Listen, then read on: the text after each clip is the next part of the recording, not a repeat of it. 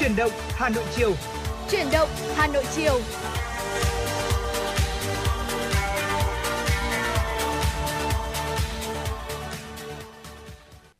Xin được gửi lời chào tới quý vị thính giả. Chúng ta đang gặp lại nhau trong chương trình Truyền động Hà Nội chiều nay. Thưa quý vị, 120 phút trực tiếp của chương trình cùng với Phương Nga và Quang Minh. Dạ vâng ạ, xin được mến chào quý vị thính giả. Và trong 2 tiếng trực tiếp của truyền động Hà Nội chiều ngày hôm nay, quý vị thính giả đừng quên tương tác với chúng tôi thông qua số điện thoại quen thuộc 024 3773 6688 và fanpage FM96 gạch nối thời sự Hà Nội để có thể yêu cầu những giai điệu âm nhạc hoặc có thể chia sẻ những cảm xúc cùng với chúng tôi và kết nối với chúng tôi trên làn sóng của FM96 thưa quý vị. Và bây giờ thì sẽ là một món quà âm nhạc đầu tiên xin được gửi tặng tới quý vị. Và quý vị đừng quên là nếu như ờ, muốn lắng nghe bất cứ một giai điệu nào hay là ừ. gửi tặng những ờ, ca khúc đó tới cho người thân bạn bè của mình thì có thể yêu cầu ờ, chương trình thông qua hai kênh tương tác quen thuộc số đường dây nóng 024 3773 6688 và fanpage FM96 gạch nối thời sự Hà Nội để các host của chương trình ngày hôm nay là Phương Nga cùng Quang Minh luôn luôn sẵn sàng đón nhận những yêu cầu của quý vị và sẽ phát ngay những ca khúc đó gửi tặng trên sóng phát thanh. Bây giờ sẽ là ca khúc đầu tiên Thấy là yêu thương với sự thể hiện của Olusi. Mời quý vị cùng lắng nghe.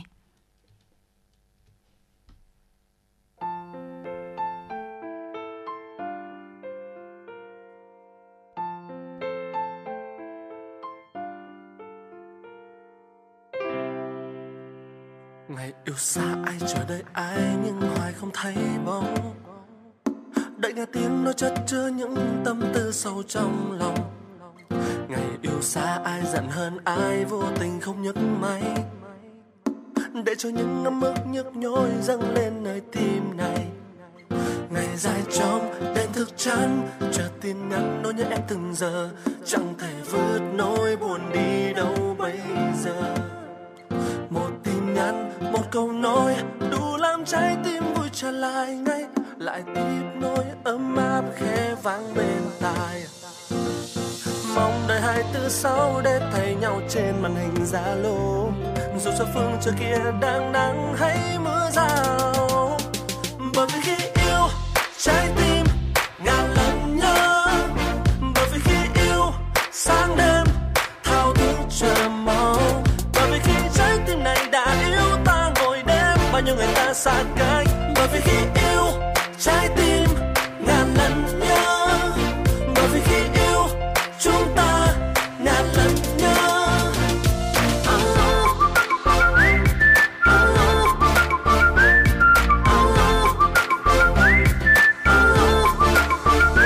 Người ngàn cây trăm cuộc gọi nhớ đêm dài anh bỡ ngỡ. Mùa đông đến như khoác áo ấm hạng bước đi ra đường nhau, anh lại cảm thấy nhớ. Ngồi xem những ký ức ấm áp đóng khung treo trên tường. Ngày dài trong đêm thức chán chờ tin nhắn nỗi nhớ em từng giờ. Chẳng thể vượt nỗi buồn đi đâu bây giờ. Một tin nhắn, một câu nói, đủ làm trái tim vui trở lại ngay. Lại tiếp nỗi ấm áp khẽ vang bên tai. Mong đợi hai từ sau để thấy nhau trên màn hình zalo dù cho phương trời kia đang nắng hay mưa rào, bởi vì khi yêu, trái tim ngàn lần nhớ. Bởi vì khi yêu, sáng đêm thao thức chờ mong. Bởi vì khi trái tim này đã yêu ta ngồi đêm, bao nhiêu người ta xa cách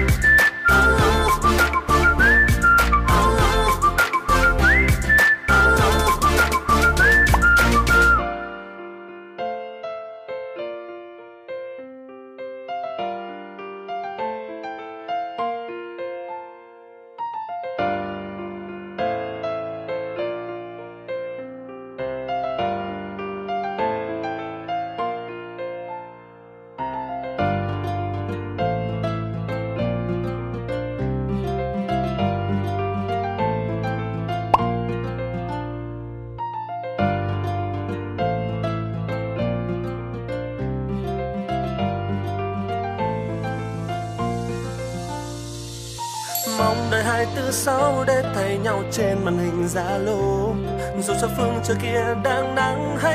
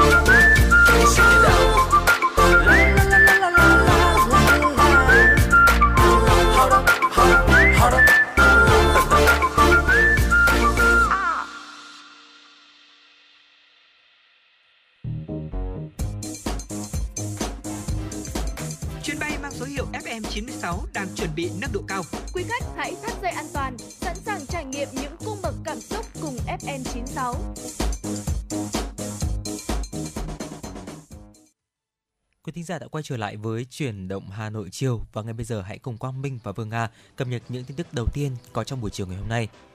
Thưa quý vị, theo báo cáo về việc thực hiện nghị quyết số 41/2021 QH15 về hoạt động chất vấn tại kỳ họp thứ hai Quốc hội khóa 15 trong lĩnh vực giáo dục và đào tạo, Bộ Giáo dục và Đào tạo đã có đề cập đến giải pháp nâng cao chất lượng thực hiện chương trình giáo dục phổ thông 2018.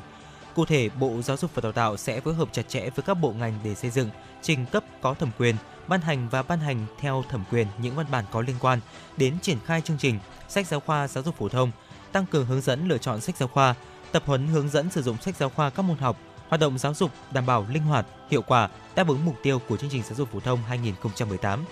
Bên cạnh đó, Bộ Giáo dục và Đào tạo còn tăng cường giám sát quá trình tuyển chọn tác giả, thực nghiệm sách giáo khoa của các tổ chức cá nhân tham gia biên soạn sách giáo khoa tại những cơ sở giáo dục, đảm bảo chủ động về tiến độ chuẩn bị sách giáo khoa theo đúng lộ trình.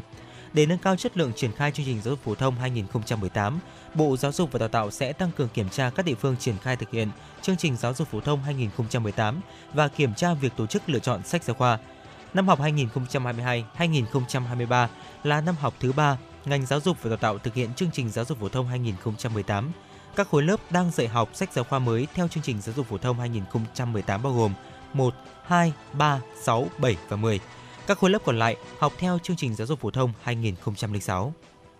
Sáng nay, các đại biểu Quốc hội thuộc đơn vị bầu cử số 6, đoàn đại biểu Quốc hội thành phố Hà Nội đã tiếp xúc cử tri huyện Thanh Trì trước kỳ họp thứ tư Quốc hội khóa 15. Tại hội nghị, sau khi nghe đại biểu Quốc hội thông tin về dự kiến thời gian, nội dung kỳ họp thứ tư Quốc hội khóa 15 và báo cáo tổng hợp trả lời kiến nghị của cử tri, các cử tri huyện Thanh Trì đã bày tỏ nhiều ý kiến kiến nghị liên quan đến công tác quản lý quy hoạch, giải phóng mặt bằng các dự án trên địa bàn. Theo đó, một số cử tri đã đề nghị tiến hành thu hồi đất các dự án chậm tiến độ để xây dựng trường học, thiết chế văn hóa trên địa bàn xã. Bên cạnh đó, cần tăng cường công tác quản lý trật tự xây dựng, đồng thời xử lý dứt điểm các vi phạm trật tự xây dựng trên địa bàn. Tại hội nghị, các đại biểu Quốc hội thuộc đơn vị bầu cử số 6 đã tiếp thu toàn bộ ý kiến, kiến nghị của cử tri huyện Thanh Trì để chuyển tới các cơ quan liên quan, giải quyết, trả lời cử tri theo thẩm quyền. Thưa quý vị, cũng trong sáng nay, tại trụ sở huyện Phúc Thọ, Ủy viên Ban Thường vụ Thành ủy, Trưởng ban Tuyên giáo Thành ủy Hà Nội Bùi Huyền Mai chủ trì hội nghị giao ban công tác tuyên giáo thành phố 9 tháng năm 2022 và triển khai nhiệm vụ 3 tháng cuối năm 2022. Tại hội nghị, các ý kiến phát biểu tham luận về các hoạt động nổi bật của công tác tuyên giáo thành phố 9 tháng năm 2022 cũng như những nhiệm vụ trọng tâm trong 3 tháng cuối năm 2022. Trong đó các ý kiến đều đánh giá cao sự vào cuộc tích cực, kịp thời của hệ thống tuyên giáo thành phố thời gian vừa qua, đồng thời đưa ra những giải pháp để phát huy hiệu quả hoạt động của hệ thống tuyên giáo thủ đô. Phát biểu kết luận tại hội nghị, Trưởng ban tuyên giáo Thành ủy Bùi Huyền Mai đã điểm lại những thành tiệu nổi bật trong phát triển kinh tế xã hội của cả nước cũng như thành phố Hà Nội trong 9 tháng năm 2022 với tăng trưởng GDP của Hà Nội là 9,69%, một trong 11 địa phương cả nước có tốc độ tăng trưởng cao nhất trong bối cảnh chịu tác động của dịch Covid-19. Trong đó, hệ thống tuyên giáo thủ đô đã cơ bản thực hiện tốt các nhiệm vụ đặt ra trong năm 2020, đặc biệt là đẩy mạnh việc chuyển đổi số cũng như ứng dụng công nghệ thông tin vào công tác tuyên giáo của thành phố. Bộ lịch Blog 2023 Đất nước nhìn từ biển của nhà xuất bản Chính trị Quốc gia Sự thật vừa được ra mắt sáng nay. Tại Hà Nội, giới thiệu những hình ảnh, thông tin một cách hệ thống, xuyên suốt về vẻ đẹp biển, đảo Việt Nam, cuộc sống cư dân miền biển với những giá trị văn hóa đặc sắc ấn tượng. Phát biểu tại buổi ra mắt bộ lịch, Phó giáo sư tiến sĩ Phạm Minh Tuấn, Giám đốc Tổng biên tập Nhà xuất bản Chính trị Quốc gia Sự thật nhấn mạnh, việc xuất bản các ấn phẩm về chủ đề biển đảo là một trong các hoạt động góp phần tuyên truyền, quán triệt, tổ chức có hiệu quả nghị quyết số 36 NQTU của Ban chấp hành Trung ương Đảng về chiến lược phát triển bền vững kinh tế biển Việt Nam đến năm 2030, tầm nhìn đến năm 2045 và chiến lược phát triển du lịch Việt Nam đến năm 2030. Bộ lịch giống như một cuốn cẩm nang du lịch giới thiệu những thông tin cơ bản về một số địa danh, địa điểm du lịch của 28 tỉnh thành phố ven biển Việt Nam để bạn đọc tìm hiểu, khám phá các vùng biển đảo trù phú, giàu có tài nguyên thiên nhiên của đất nước trong 356 ngày. Nhân dịp này, Nhà xuất bản Chính trị Quốc gia Sự thật trao 1.500 bộ lịch cho Trung ương Đoàn Thanh niên Cộng sản Hồ Chí Minh để dành tặng các đại biểu tham dự Đại hội đoàn toàn quốc lần thứ 12. Thưa quý vị và vừa rồi là một số những tin tức đầu tiên có trong buổi chiều ngày hôm nay. Còn bây giờ chúng ta hãy cùng đến với tiểu mục rất là quen thuộc của chúng ta uh, có trong mỗi buổi chiều, đó chính là cà phê chiều, nơi mà chúng ta sẽ cùng nói với nhau về những chủ đề được mọi người quan tâm để chúng ta có thể có một cuộc sống uh, khỏe mạnh hơn cũng như là ý nghĩa hơn thưa quý vị. À, vâng ạ và năm học mới của chúng ta có thể thấy là đã bắt đầu à, được khoảng uh, 1 tới 2 tháng nay rồi và có một vài những người bạn của tôi có tâm sự với tôi đấy là uh, cái câu chuyện đấy là thực cái câu chuyện này chắc là cũng không phải là câu chuyện mới đâu mà ừ. nhiều bố mẹ nhiều phụ huynh gặp phải đấy là ừ, làm thế nào để đánh thức con mình và tạo cho con mình tập cho con mình một cái thói quen đấy là cứ đúng giờ cái giờ đó đồng hồ kêu là con mình có thể tự giác thức dậy và chuẩn bị mọi thứ và đến trường đó là một cái hành trình nó phải lặp đi lặp lại ừ. rất là lâu để có dạ thể vâng. hình thành được một cái thói quen cũng như là xây dựng cho con được một cái ý thức thì chắc hẳn nó là một cái vấn đề khá là lớn của các bậc phụ huynh vậy thì hãy thử cùng với cà phê chiều ngày hôm nay chúng ta uh, bàn luận về những cái tuyệt chiêu để giúp cho con uh, em của mình nhanh chóng đến trường mỗi sáng ạ. Dạ vâng ạ, đầu tiên thì uh, chúng ta sẽ cùng nhau chia sẻ về những cái bí kíp để có thể là uh, nhanh chóng đánh thức con của mình để có thể thức dậy uh, chuẩn bị để bắt đầu đến trường thưa quý vị. Đầu tiên ạ, đó chính là sử dụng đèn báo thức. Việc bắt trước mặt trời mọc thì sẽ giúp sản xuất những hormone thức tỉnh và điều này thì giúp người lớn và trẻ nhỏ bước ra khỏi giường với tâm trạng sảng khoái và vui vẻ. Thiết bị này thì sẽ cung cấp ánh sáng tăng dịu để thức dậy không bị căng thẳng và nhiều thiết bị được trang bị thêm âm thanh của thiên nhiên, ví dụ như là tiếng chim hót hay là tiếng sóng biển hoặc là tiếng gió. Ừ. Vì vậy nên là con của chúng ta sẽ có thể là thức dậy một cách tự nhiên cũng như là có một cái tâm thế thoải mái nhất khi mà thức dậy. Ừ, thay vì là chúng ta sử dụng cái tiếng chuông báo thức ừ. mà đặt ở trong điện thoại mà nó thật là ám ảnh. Ừ, đến người lớn như chúng ta mà đôi khi nghe cái tiếng chuông báo thức đó nó nó vang lên và thực sự phải cảm thấy giật mình mà kiểu cảm thấy ôi ôi kiểu nó là một cái cú sốc khi mà chúng ta bắt đầu ngày mới ấy cho nên là nếu như mà có thể uh, sóng cho gia đình mình cái chiếc đèn báo thức mà nó có uh, thêm những cái âm thanh của thiên nhiên ừ. như là tiếng chim hót tiếng sóng biển hay là tiếng gió thì thực sự là nó cũng rất là tuyệt vời không chỉ là tốt cho các em đâu các trẻ các uh, các bé nhà mình đâu mà phụ huynh khi mà có cái thiết bị này thì hỗ trợ cho chúng ta cũng có một cái sự khởi đầu ngày mới nó tuyệt vời hơn ừ và chúng ta cũng có thể là bật cho uh, con em của mình nghe những cái bài hát phù hợp mỗi ngày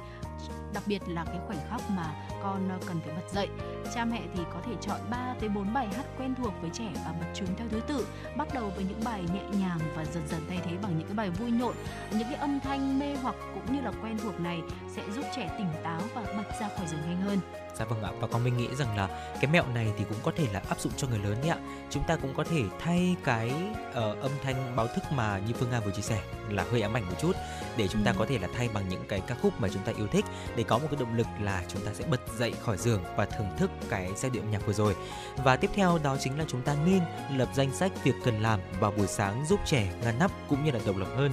Đối với mỗi nhiệm vụ con chúng ta đã hoàn thành, ví dụ như là rửa mặt, đánh răng hay là dọn giường thì chúng ta có thể là dán những cái miếng dán có hình thù ngộ nghĩnh để con có thể nhìn rõ những cái gì mà con đã làm được và chưa làm được. Cũng với cùng với đó là chúng ta nên có một cái uh, khen thưởng gì đó ví dụ như là con uh, dậy đúng giờ này con đánh răng rửa mặt cũng như là dọn giường ngăn nắp thì cuối ngày hôm đó bố mẹ hay là cuối tuần ngày hôm đó bố mẹ sẽ có một cái phần thưởng nào đó cho con để có thể khích lệ động viên con uh, dậy sớm cũng như là làm những cái công việc cá nhân một cách đúng giờ và ngăn nắp ừ, nó cũng là một cái hình thức phiếu bé ngoan ừ, ở đúng nhà rồi. đúng không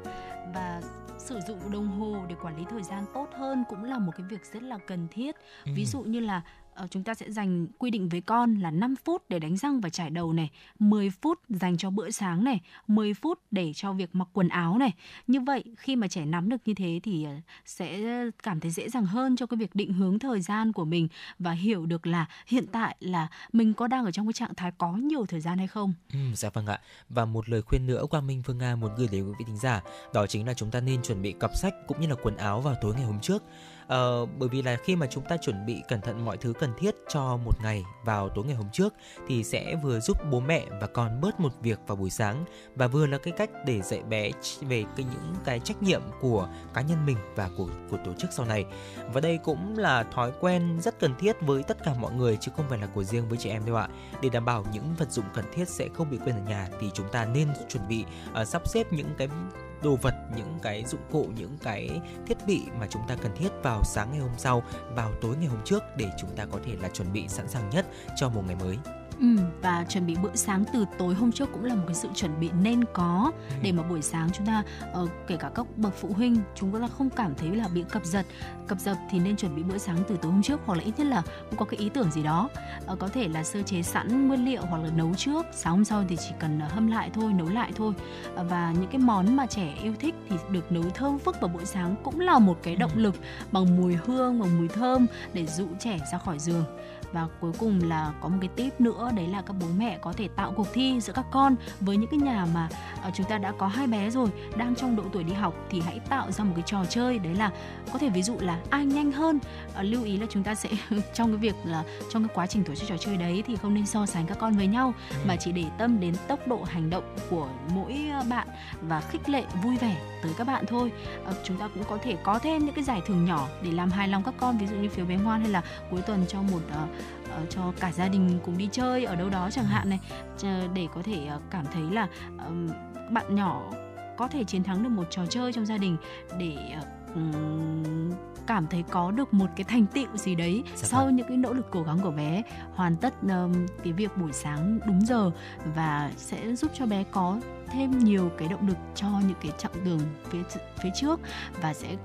dần dần hình thành trở thành một cái thói quen tốt cho trẻ. Ừ, bên cạnh đó thì cũng sẽ giúp cho là anh chị em trong nhà cũng như là toàn gia đình có một cái sự gắn kết với nhau hơn phải không ạ? Ừ. Khi mà chúng ta tổ chức những cái cuộc thi nhỏ giữa các con như vậy. À, và thưa quý vị, vừa rồi là một số những chia sẻ của Quang Minh và Phương Nga về những cái bí kíp để chúng ta có thể là giúp con nhanh chóng đến trường vào buổi sáng, giúp con uh, dậy đúng giờ cũng như là tạo nên một cái thói quen ngăn nắp, sạch sẽ và đó là một cái điều rất là quan trọng. Và nếu quý vị tính giả chúng ta có những bí kíp nào, có những cái mẹo hay nào để có thể giúp cho việc này thì hãy tương tác với chúng tôi, chia sẻ với chúng tôi quý vị nhé. Thông qua số điện thoại quen thuộc 024 3773 6688 và fanpage FM96 gạch nối thời sự Hà Nội.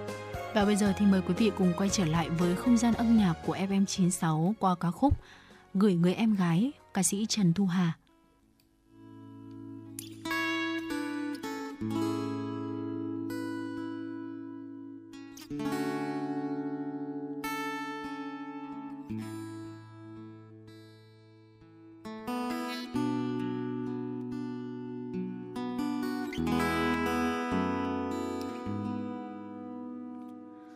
Cành hoa tim tím bé xinh xinh bao xuân nồng. Rừng đào phong kín, cánh mong manh hé hoa lòng. Hà nội chờ đón tết, hoa trên người đi. Liễu dù mà chi, đêm tân xuân say mê. Chuông reo ngân, ngọc sơn sao uy nghi? Ngàn phía đến lễ đền, chạy lòng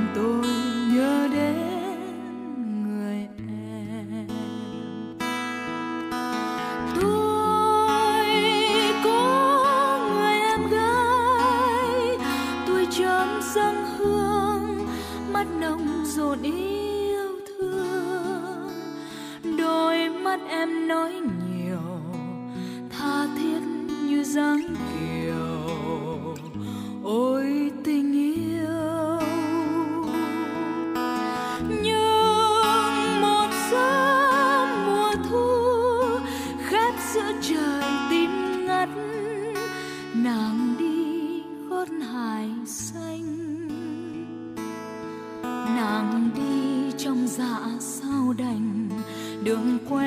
quen cũ ân tình,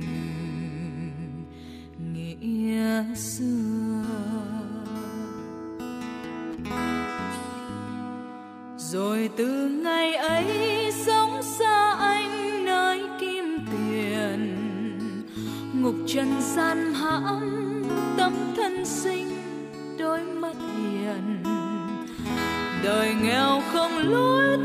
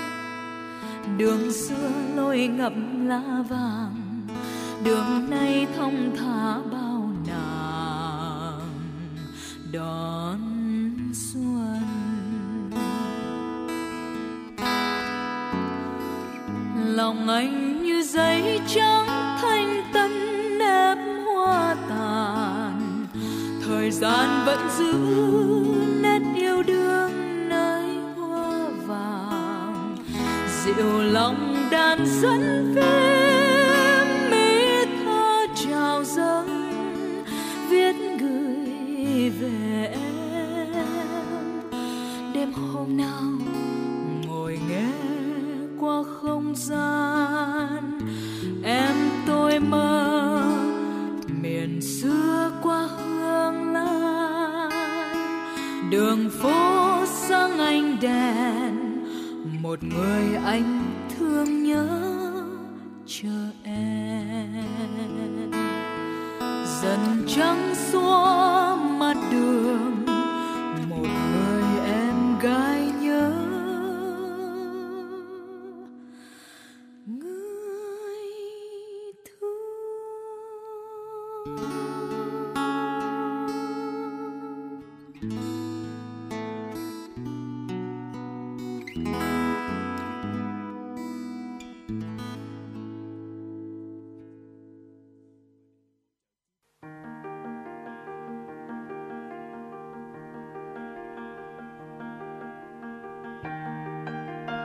bạn đang theo dõi kênh FM 96 MHz của đài phát thanh truyền hình Hà Nội.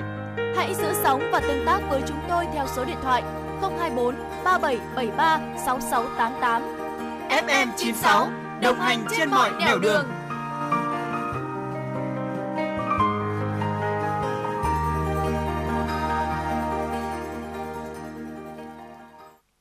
Quý thính giả đã quay trở lại với chuyển động Hà Nội chiều và ngay bây giờ là những tin tức quốc tế đáng quan tâm. Thưa quý vị, một tin tức chúng tôi vừa cập nhật, một cựu cảnh sát xông vào nhà trẻ miền Bắc Thái Lan, bắn chết ít nhất 32 người, chủ yếu là trẻ em, sau đó giết vợ và con và tự sát. Phát ngôn viên cảnh sát Thái Lan Ancho Kraitong cho biết, vụ xả súng xảy ra tại một cơ sở trông trẻ huyện Kha Klang, tỉnh Nong bua Plampu lúc 12 giờ 30 phút ngày hôm nay. Đại tá cảnh sát Yakapat Vichai Thaya nói có 23 trẻ em trong độ tuổi từ 2 đến 3 trong số những nạn nhân và 12 người khác bị thương. Nghi phạm Panya Kram, 34 tuổi, là cựu cảnh sát bị sa thải năm ngoái vì sử dụng ma túy. Vụ tấn công xảy ra một ngày trước khi nghi phạm ra hầu tòa. Nghi phạm tẩu thoát trên chiếc xe bán tải màu trắng, đăng ký biển số bằng cấp, phần đầu xe bị xây sát nặng. Thủ tướng Thái Lan báo động toàn bộ cơ quan nước này truy bắt nghi phạm. Cảnh sát cho biết nghi phạm mang theo súng săn, súng lục và dao. Hình ảnh và video trên mạng xã hội cho thấy nhiều thi thể trẻ em trong một lớp học. Bên ngoài nhà trẻ, các phụ huynh gào khóc và xung quanh có nhiều xe cứu thương. Cảnh sát Thái Lan sau đó đã thông báo nghi phạm Kram đã bắn chết vợ và con tại nhà riêng, sau đó tự sát. Theo báo cáo công bố mới đây của Bộ Tài chính Mỹ cho thấy nợ công của nước này đã vượt 31.000 tỷ đô la Mỹ, gần tiến tới mức trần nợ công là 31.400 tỷ đô la Mỹ mà Quốc hội Mỹ đã thông qua vào cuối năm ngoái nhằm ngăn chặn kịch bản chính phủ vỡ nợ. Tính đến ngày mùng 3 vừa qua, chính phủ Mỹ nợ hơn 31.123 tỷ đô la Mỹ. Đây là thông tin xấu đối với nền kinh tế đầu tàu thế giới khi đang phải đương đầu với lạm phát phi mã. Cục Dự trữ Liên bang Mỹ Fed tăng lãi suất và đồng đô la Mỹ tăng giá. Các chuyên gia kinh tế đánh giá khoản nợ công nói trên là rất đáng lo ngại, mặc dù chính quyền của Tổng thống Mỹ Joe Biden đã nỗ lực giảm nợ công trong năm nay. Tổng thống Joe Biden vừa mới ký đạo luật giảm lạm phát nhằm kiềm chế giá cả tăng cao kỷ lục trong 40 năm qua. Đầu năm nay, Văn phòng Ngân sách Quốc hội Mỹ đã công bố báo cáo về nợ công của nước này, trong đó cảnh báo nếu không giải quyết, nợ công sẽ sớm tăng vọt lên những mốc kỷ lục mới, từ đó có thể đẩy nền kinh tế Mỹ vào tình trạng nguy hiểm. Trong khi đó, theo báo cáo đánh giá ngân sách giữa kỳ công bố vào tháng 8 vừa qua, Nhà Trắng dự báo thâm hụt ngân sách trong năm nay sẽ thấp hơn gần 400 tỷ đô la Mỹ so với dự báo đưa ra trong tháng 3 năm 2022, chủ yếu nhờ nguồn thu từ thuế cao hơn dự kiến chi tiêu giảm và kinh tế Mỹ phục hồi sau đại dịch Covid-19. Thưa quý vị, từ ngày hôm qua, du khách tới London, Anh sẽ có dịp được trải nghiệm tour du lịch hệ thống tàu điện ngầm ở đây. Chuyến tham quan kéo dài 70 phút sẽ đưa hành khách tới ga tàu điện ngầm Severus Bus, được xây dựng lần đầu vào cuối thế kỷ thứ 19. Phía sau cánh cửa là một lối đi từng tồn tại cách nhà ga ở cách đây một thế kỷ. Sau khi ngừng hoạt động thì các lối đi cũ được sử dụng để làm nơi chứa đồ nhưng cũng là hệ thống thông gió để làm mát không khí dưới bến tàu điện ngầm. Chuyến tham quan thú vị dưới bên bến tàu điện ngầm hiện đã bán vé hết trong tháng 10. Tập đoàn năng lượng Gazprom của Nga thông báo sẽ nối lại xuất khẩu khí đốt sang Italy, trung chuyển qua lãnh thổ Áo sau khi tạm ngưng cuối tuần qua. Theo Gazprom, tập đoàn này và các khách hàng ở Italy đã tìm ra giải pháp về mua bán khí đốt sau khi Áo điều chỉnh một số quy định liên quan. Phía Áo khẳng định sẵn sàng thông qua các vận đơn của công ty Gazprom Export cho phép nối lại trung chuyển khí đốt của Nga qua Áo. Ngày 1 tháng 10 vừa qua, Gazprom cho biết việc trung chuyển khí đốt qua Áo đã bị tạm ngừng sau khi công ty vận hành hệ thống đường ống từ chối thông qua vận đơn. Phía Áo tuyên bố Gazprom đã không ký các hợp đồng cần thiết. Pháp đã bắt đầu quá trình quốc hữu hóa EDB, tập đoàn điện lực đang ngập trong nợ nần nhằm tái khởi động ngành điện hạt nhân của nước này. Chính phủ Pháp hiện sở hữu 84% cổ phần của EDB và đã đưa ra đề nghị tiếp quản tập đoàn này với các cơ quan quản lý thị trường tài chính. Đây là bước đầu tiên trong việc đưa cổ phần của EDB khỏi thị trường. Trước đó, chính phủ Pháp đã thông báo ý định mua lại EDB với hy vọng có thể lấy lại niềm tin vào tổ đoàn vốn đang mắc nợ 60 tỷ euro trong bối cảnh Paris muốn khởi động lại xây dựng 6 lò phản ứng hạt nhân thế hệ mới. Ước tính thì quá trình quốc hữu hóa EDB sẽ khiến chính phủ Pháp tiêu tốn khoảng 9,7 tỷ euro.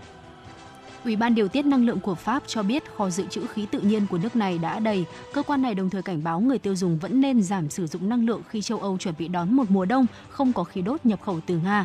Pháp đã trở thành nước thứ ba trong Liên minh châu Âu sau Bỉ và Bồ Đào Nha, tối ưu hóa kho dự trữ khí tự nhiên trước thời điểm hạn chót mà chính phủ đặt ra là tháng 11 tới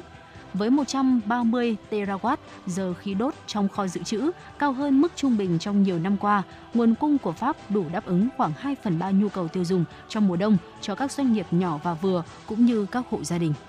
Thưa quý vị, và vừa rồi là một số những tin tức quốc tế đáng quan tâm do biên tập viên Kim Dung thực hiện. Còn bây giờ xin được uh, chuyển sang một tiểu mục cũng rất là quen thuộc với chúng tôi, đó chính là sống khỏe cùng FM96. Không biết là ngày hôm nay thì đâu là cái vấn đề sức khỏe mà chúng ta có thể chia sẻ với quý vị thính giả để Phương Nga? Vâng ạ, chúng ta đang ở trong một cái uh, giai đoạn đấy là uh,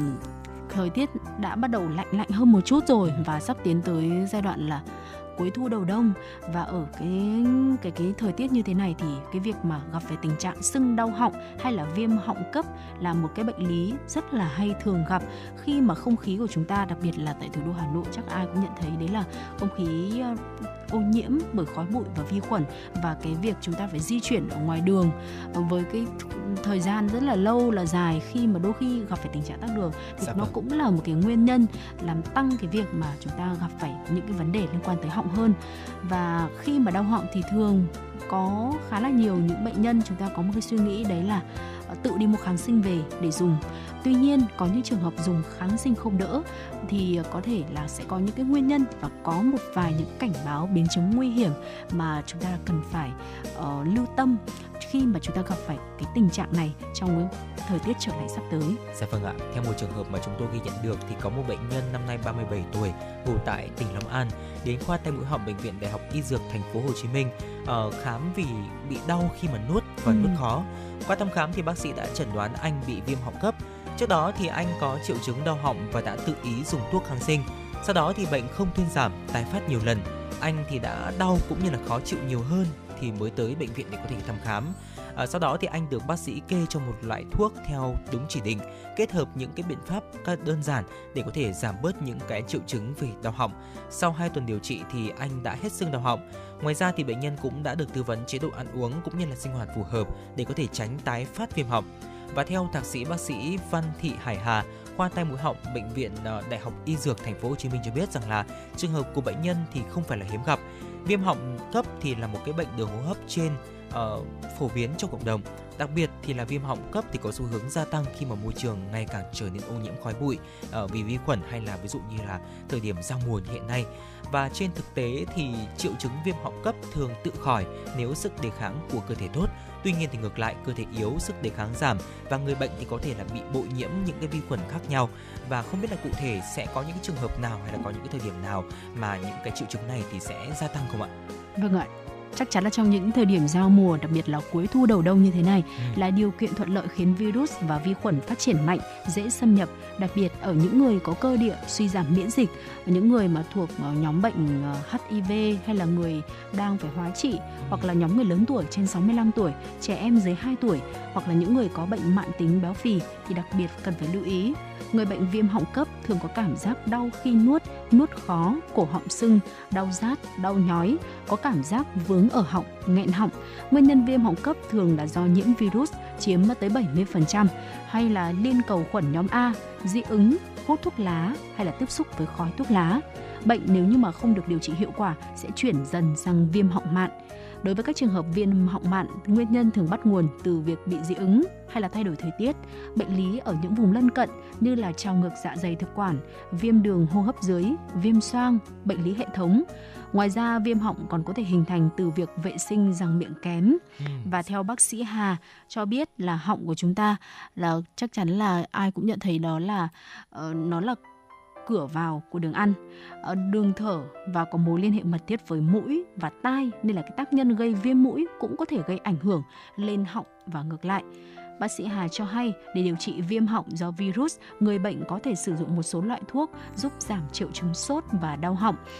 Tuy nhiên thì không nên tự ý dùng kháng sinh không theo chỉ định của bác sĩ. Đây là một sai lầm phổ biến có thể dẫn đến tái phát bệnh. Kháng kháng sinh gây ra các cái biến chứng khác như là viêm họng mạn, viêm đường hô hấp dưới, áp xe quanh amidan, áp xe họng, nhiễm trùng huyết thì thực sự rất đáng tiếc. Dạ vâng ạ, bên cạnh đó thì người bệnh có thể kết hợp những cách đơn giản để có thể giảm bớt triệu chứng sưng đau họng như là xúc họng bằng nước muối sinh lý, giữ ấm cơ thể, uống nước ấm, chườm ấm cổ họng hay là ngậm thuốc điều trị đau họng. Người bệnh thì nên ăn thực phẩm mềm, trái cây, ở tránh đồ ăn để lạnh hay là rửa tay chân và xúc miệng thường xuyên hơn. Bác sĩ Hà thì cũng khuyến cáo tất cả mọi người nên thêm tất cả những cái biến chứng do sưng đau họng gây ra thì đều ảnh hưởng rất là nhiều đến sức khỏe và thậm chí là bệnh thì có thể tiên lượng xấu đối với trẻ sơ sinh và trẻ dưới 5 tuổi khi mà gặp phải những cái trường hợp áp xe cổ hoặc là viêm đường hô hấp dạng nặng hay là viêm phổi. Uh, người bệnh thì không nên chủ quan khi mà chúng ta có những cái triệu chứng nêu trên thì cần phải đến viện để có thể được thăm khám sớm hơn tránh trường hợp như là bệnh nhân 34 à 37 tuổi mà trú tại Long An chúng tôi có chia sẻ ở phần đầu thì ừ. đã tự điều trị bằng thuốc kháng sinh mua ở hiệu thuốc và không qua quá trình thăm khám vì vậy nên là uh, bệnh không những là không thuyên giảm mà thậm chí là còn trở nặng hơn nữa vì vậy quý vị thính giả nếu chúng ta có những cái triệu chứng của việc đau họng thì hãy đến những cái cơ sở y tế để có thể thăm khám để có một cái phác đồ điều trị tốt nhất để ờ, bệnh tình có thể thuyên giảm và đặc biệt là không rơi vào tình trạng là bị kháng kháng sinh thưa quý vị. Dạ vâng ạ, đó là những thông tin chúng tôi chuyển tới quý vị trong một sống khỏe của FM96 ngày hôm nay. Và rất là hy vọng trong cái thời điểm cuối thu đầu đông thì chúng ta sẽ luôn luôn giữ cho mình được cái tình trạng sức khỏe tốt nhất. Ở bởi vì thực sự là cuối năm rất là nhiều sự kiện đúng không Quang Minh? Giáng sinh này rồi là Tết Dương này rồi là chưa kể là ờ, sinh nhật của một vài người lại vào mùa đông nữa. Dạ vâng hoặc là ờ, để sẵn sàng cho một cái năm mới một cái năm mới sắp đến rồi năm mới 2023 thoát quái là đã hết gần hết quý cuối năm 2022 rồi. cho nên là cái thời điểm này đặc biệt chúng ta cần phải rất là lưu ý quan tâm đến sức khỏe của mình. Rất là mong quý vị chúng ta sẽ uh, luôn luôn trong một cái tình trạng khỏe mạnh nhất để có thể hoàn thành được những công việc của mình. Dạ vâng ạ, còn ngay bây giờ thì xin được quay trở lại với không gian âm nhạc của FM96. Quang Minh và Phương Nga đã vừa nhận được một yêu cầu ở thông qua fanpage của chương trình. Vị thính giả có tên là Trung Minh yêu cầu giai điệu của ca khúc Những ngày đẹp trời qua tiếng hát của Bằng Kiều. Xin mời quý vị thính giả chúng ta cùng lắng nghe. trọn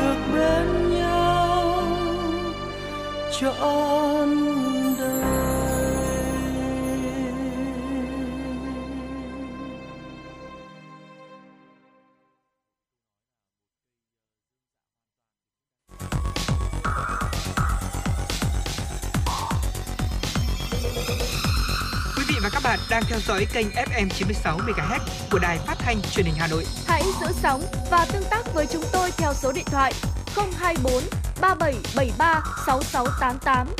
FM 96 đồng hành trên mọi nẻo đường. Quý thính giả đã quay trở lại với truyền động Hà Nội chiều và ngay bây giờ là những tin tức đáng quan tâm. Thưa quý vị, Thủ tướng Chính phủ Phạm Minh Chính chỉ đạo Bộ Văn hóa Thể thao và Du lịch cần nghiên cứu quy định chặt chẽ hơn việc cấp phép kinh doanh dịch vụ karaoke. Thủ tướng yêu cầu Bộ Văn hóa Thể thao và Du lịch khẩn trương giả soát, đề xuất siết chặt việc cấp giấy phép đủ điều kiện kinh doanh dịch vụ karaoke và vũ trường. Bộ xây dựng giả soát, sửa đổi, ban hành mới quy chuẩn về phòng cháy chữa cháy, trong đó tập trung vào việc thiết kế nhà ở dịch lẻ. Nhà ở riêng lẻ kết hợp mục đích khác cần phải có tiêu chuẩn an toàn mới về phòng cháy và chữa cháy. Bộ Công an được yêu cầu phối hợp với các địa phương tổng kiểm tra giả soát toàn quốc về an toàn phòng cháy chữa cháy, tập trung vào cơ sở đông người, khu vực nguy cơ cao như là chung cư, nhà cao tầng, khu công nghiệp, chợ, nhà kho, quán karaoke, vũ trường và quán bar. Tiến độ giả soát và sửa những quy định nêu trên cần hoàn thành ngay trong quý 4 năm 2022. Ủy ban nhân dân thành phố Hà Nội vừa có quyết định số 3627 phê duyệt chương trình phát triển nhà ở thành phố Hà Nội giai đoạn 2021-2030. Việc phát triển nhà ở của thành phố Hà Nội trong giai đoạn 2021-2030 gắn với đổi mới nâng cao chất lượng quy hoạch, kiểm soát chặt chẽ, quản lý theo quy hoạch, hạn chế tối đa việc điều chỉnh quy hoạch, quản lý chặt chẽ phát triển nhà ở cao tầng và gia tăng dân số tại khu vực đô thị trung tâm, phát triển hiện đại hóa đô thị gắn với phát triển kinh tế đô thị theo hướng bền vững. Hà Nội sẽ phát triển đô thị vệ tinh và các khu vực dự kiến phát triển thành quận, xây dựng mô hình thành phố trực thuộc thủ đô tại khu vực phía Bắc, vùng Đông Anh, Mê Linh, Sóc Sơn và phía Tây, vùng Hòa Lạc, Xuân Mai, xây dựng đô thị thông minh trên cơ sở phát triển khu vực hai bên trục Nhật Tân Nội Bài, tập trung triển khai quy hoạch, đầu tư xây dựng, ổn định dân cư hai bên sông Hồng và sông Đuống bên cạnh phát triển nhà ở, bảo đảm đồng bộ về hạ tầng kỹ thuật, hạ tầng xã hội, sử dụng quỹ đất tiết kiệm hiệu quả, Hà Nội cũng chú trọng phát triển đa dạng các loại hình nhà ở, trong đó có nhà ở xã hội, nhà trung cư, nhà cho thuê, nhà ở cho công nhân, các khu công nghiệp nhằm giải quyết nhu cầu nhà ở cho các tầng lớp dân cư, đặc biệt là đối tượng được hưởng chính sách hỗ trợ về nhà ở.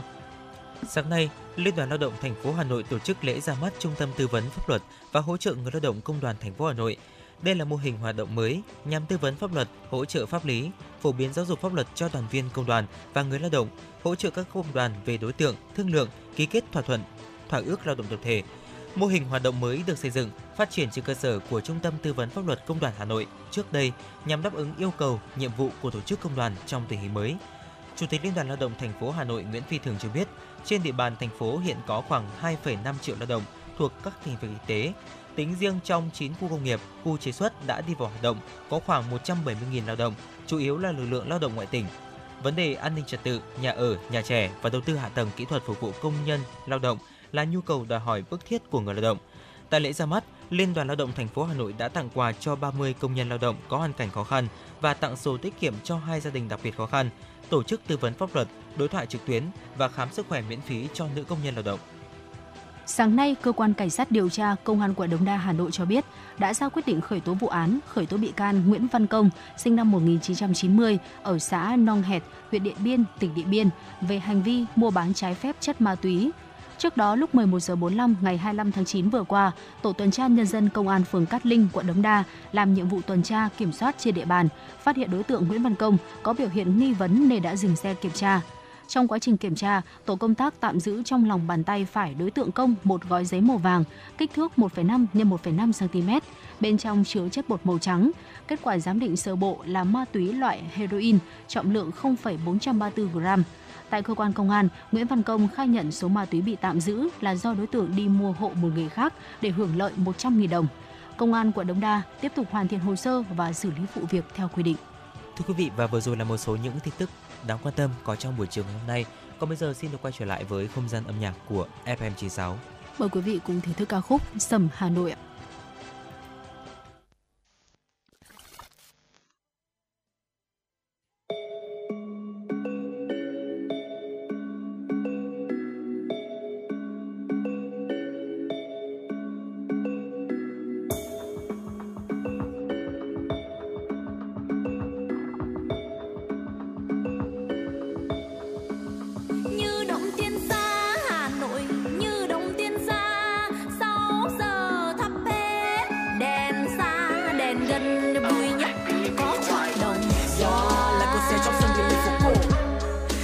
Ngày nào thì cũng thật xô bồ nhưng sao vẫn thấy thật an nhiên đầu tiên lái qua phố chắc thì sau đó dạo một vòng bờ hồ nhà qua lò đụng đã bắt vợ bỏ giật từ bếp đây không hề hồ đồ tốt nhất đừng nên giờ cho là một cốc trà đá sông rẽ thẳng vào chợ đồng xuân. Trung tâm đích đến chính đây như là ở hồng tâm chợ đồng xuân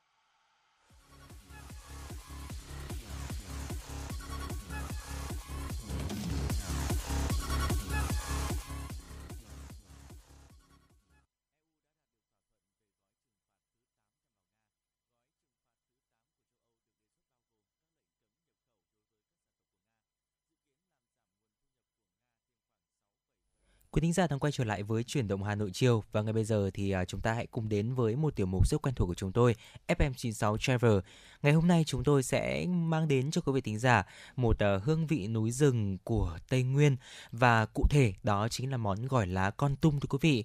Gỏi lá thì là một món ăn đến từ tinh hoa của núi rừng Tây Nguyên, dùng tới hơn 30 loại rau lá để có thể thưởng thức. Và ngay từ tên món ăn thì chúng ta có lẽ là cũng đã được nghĩ đến những cái linh hồn của món gỏi là toàn là lá. Thì uh, dân du lịch thì thường kháo nhau nếu mà chúng ta có dịp đến với Con Tum, ghé bàn nhậu thì đừng quên thưởng thức món gỏi lá. Vậy thì ngay bây giờ chúng ta hãy cùng nhau tìm hiểu xem là hương vị của món gỏi này như thế nào và thành phần của món gỏi này ra sao thưa quý vị. Vâng ạ, thành phần của gỏi lá con tum ngoài một số loại rau thơm, lá cơ bản ở vùng núi rừng nào cũng tìm được thì có những loại lá đặc sản chỉ thấy ở Tây Nguyên. Những âm triền đất đỏ ba gian nuôi dưỡng các loại cây lá mang một hương vị khác lạ như là lá châm, ngành ngạnh đỏ, mật gấu, lá bứa. Hương vị ờ, đặc sệt núi rừng ấy kết hợp với hương vị quen thuộc như là lá sung, ổi, lộc vừng, xoài non, đinh lăng hay là càm cua, tía tô, mơ sẽ đưa thực khách chúng ta đi từ cung bậc này đến cung bậc kia một cách khoan và tự nhiên khi mà được thưởng thức món gỏi lá con tôm này. Ừ, dạ vâng ạ. Và cái cách mà ăn gỏi lá thì cũng hết sức là giản dị thưa quý vị. Đầu tiên ạ, đó chính là phần chảo chấm gỏi thì được làm khá đặc biệt khi mà chúng ta dùng gạo nếp lên men ủ với tôm khô, thịt ba chỉ, sau đó thì xay nhuyễn cùng với mẻ, gia tế và một vài những cái loại hạt gia vị bản địa cũng giống như là một số những cái loại uh, chéo chẩm khác ở vùng khác thì uh, chèo để có thể là chấm gỏi lá thì được thêm cả một uh, chút tinh bột nghệ để tạo một cái màu vàng ươm và rất là hấp dẫn và phần nhân ăn kèm gỏi lá thì là sẽ bao gồm thịt ba chỉ luộc thái mỏng, tôm chẻ đôi, bì lợn thái sợi và những cái bát nguyên liệu được bày biện với mâm lá kèm theo một chút là muối hột, hành tím Ừm. thái lát cũng như là ớt xiêm và tiêu xanh thưa quý vị. Và có một cái điểm hơi khác là gỏi lá ở con tum không cần đến các loại bánh đa nêm hay là bánh phở để cuốn đâu. Gỏi lá thì được tận dụng ngay các cái loại lá to bản cuốn thành hình phễu, sau đó lót các loại rau lá khác vào, đặt vào trong lòng thịt luộc thái mỏng, bì lợn, tôm rồi là dội phần nước chấm lên, phủ bên trên là ớt xanh, tiêu xanh hoặc là chùm ruột. Ở khi mà đưa miếng gỏi lá vào miệng, thưởng thức cái sự hòa quyện của các loại nguyên liệu Ờ, và có một cái mẹo đó là để hương vị chúng ta thưởng thức được đầy đặn hơn thì người dân Con Tum khuyên là sẽ ăn thêm các loại lá khác nữa như là khế, xoài, chuối chát hay là rau má, đinh lăng. Ừ, dạ vâng ạ. Ờ, nói đến đây thì thực sự là bụng Quang Minh là cũng hơi réo một chút rồi ạ. Đây là cái thời điểm mà chúng ta cũng đã bắt đầu là tan sở, sau đó thì về nhà chuẩn bị cho bữa tối của mình. Và thưa quý vị, thịt ba chỉ và tôm thì thực sự là những cái nguyên liệu rất là đơn giản cũng như là dễ kiếm và có thể nói rằng nơi nào cũng có. Ừ. Tuy nhiên thì linh hồn động lại nơi vị giác chính là hương thơm của những cái loại ờ, lá từ núi rừng của Tây Nguyên.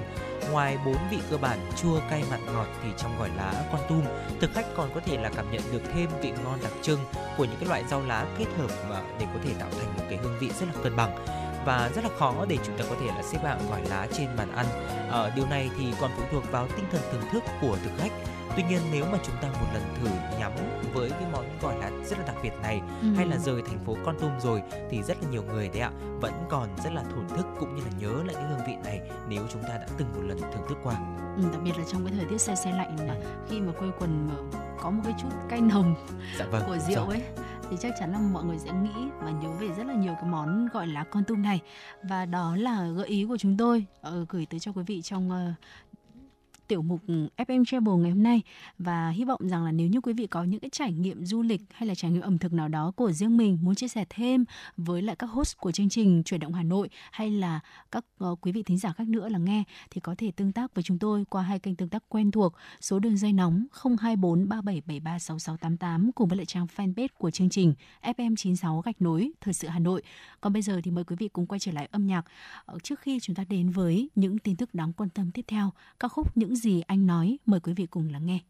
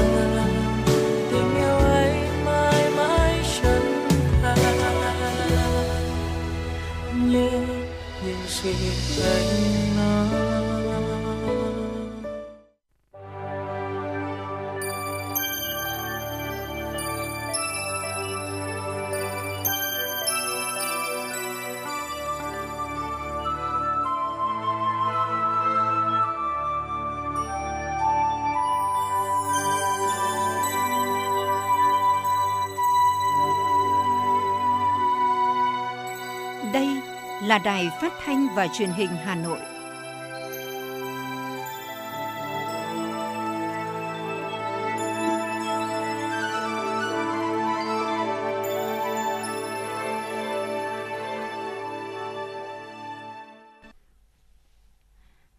Quý vị và các bạn thân mến, tiếp tục là khung giờ dành cho chương trình chuyển động Hà Nội chiều nay. Chương trình đang được phát sóng trực tiếp trên kênh FM Tin tức Hà Nội, tần số 96 MHz của Đài Phát thanh Truyền hình Hà Nội. Xin được tiếp tục gửi đến quý vị những tin tức đáng quan tâm.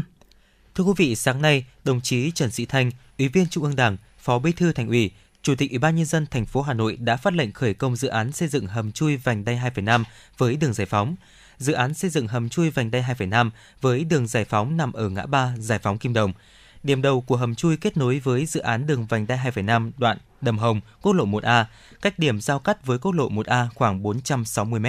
địa phận của quận Hoàng Mai. Điểm cuối kết nối với đường Kim Đồng hiện hữu. Hầm có quy mô 4 làn xe, tổng chiều dài hầm là 460 m, gồm 140 m hầm kín và 320 m hầm hở. Chiều dài đoạn tường chắn và đường dẫn dài 430 m. Dự án do Ban Quản lý Dự án Đầu tư xây dựng công trình giao thông Hà Nội thành phố Hà Nội làm chủ đầu tư với tổng mức đầu tư hơn 778 tỷ đồng. Trong đó chi phí bồi thường, hỗ trợ và tái định cư gần 90 tỷ đồng, chi phí xây dựng hơn 566 tỷ đồng. Phát lệnh khởi công dự án, Chủ tịch Ủy ban nhân dân thành phố Hà Nội Trần Sĩ Thanh cho biết, dự án xây dựng hầm chui vành đai 2,5 với đường giải phóng được xác định là công trình trọng điểm của thành phố giai đoạn 2021-2025 nhằm từng bước hoàn chỉnh hệ thống hạ tầng giao thông thủ đô Hà Nội theo quy hoạch đã được Thủ tướng Chính phủ phê duyệt. Do đó, việc triển khai dự án là hết sức cần thiết và cấp bách. Thành phố giao Sở Kế hoạch và Đầu tư chủ trì, phối hợp với Sở Tài chính cân đối, ưu tiên bố trí vốn kịp thời cho dự án theo tiến độ thực hiện. Các nhà đầu tư đơn vị tư vấn giám sát xây dựng kế hoạch cụ thể, chi tiết, đảm bảo thực hiện đúng những cam kết trong hợp đồng đã ký với chủ đầu tư, tổ chức thi công phấn đấu vừa tiến độ và tuyệt đối an toàn trong lao động.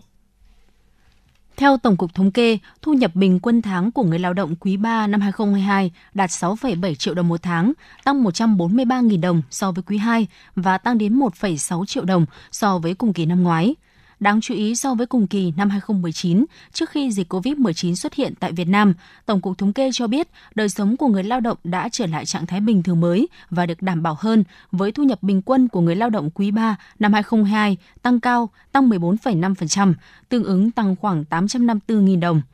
Tính chung 9 tháng đầu năm, thu nhập bình quân của người lao động đạt 6,6 triệu đồng, tăng 727.000 đồng so với cùng kỳ năm ngoái. Ngoài ra, trong quý 3, lao động làm việc trong khu vực công nghiệp và xây dựng có tốc độ tăng thu nhập bình quân cao nhất trong 3 khu vực kinh tế.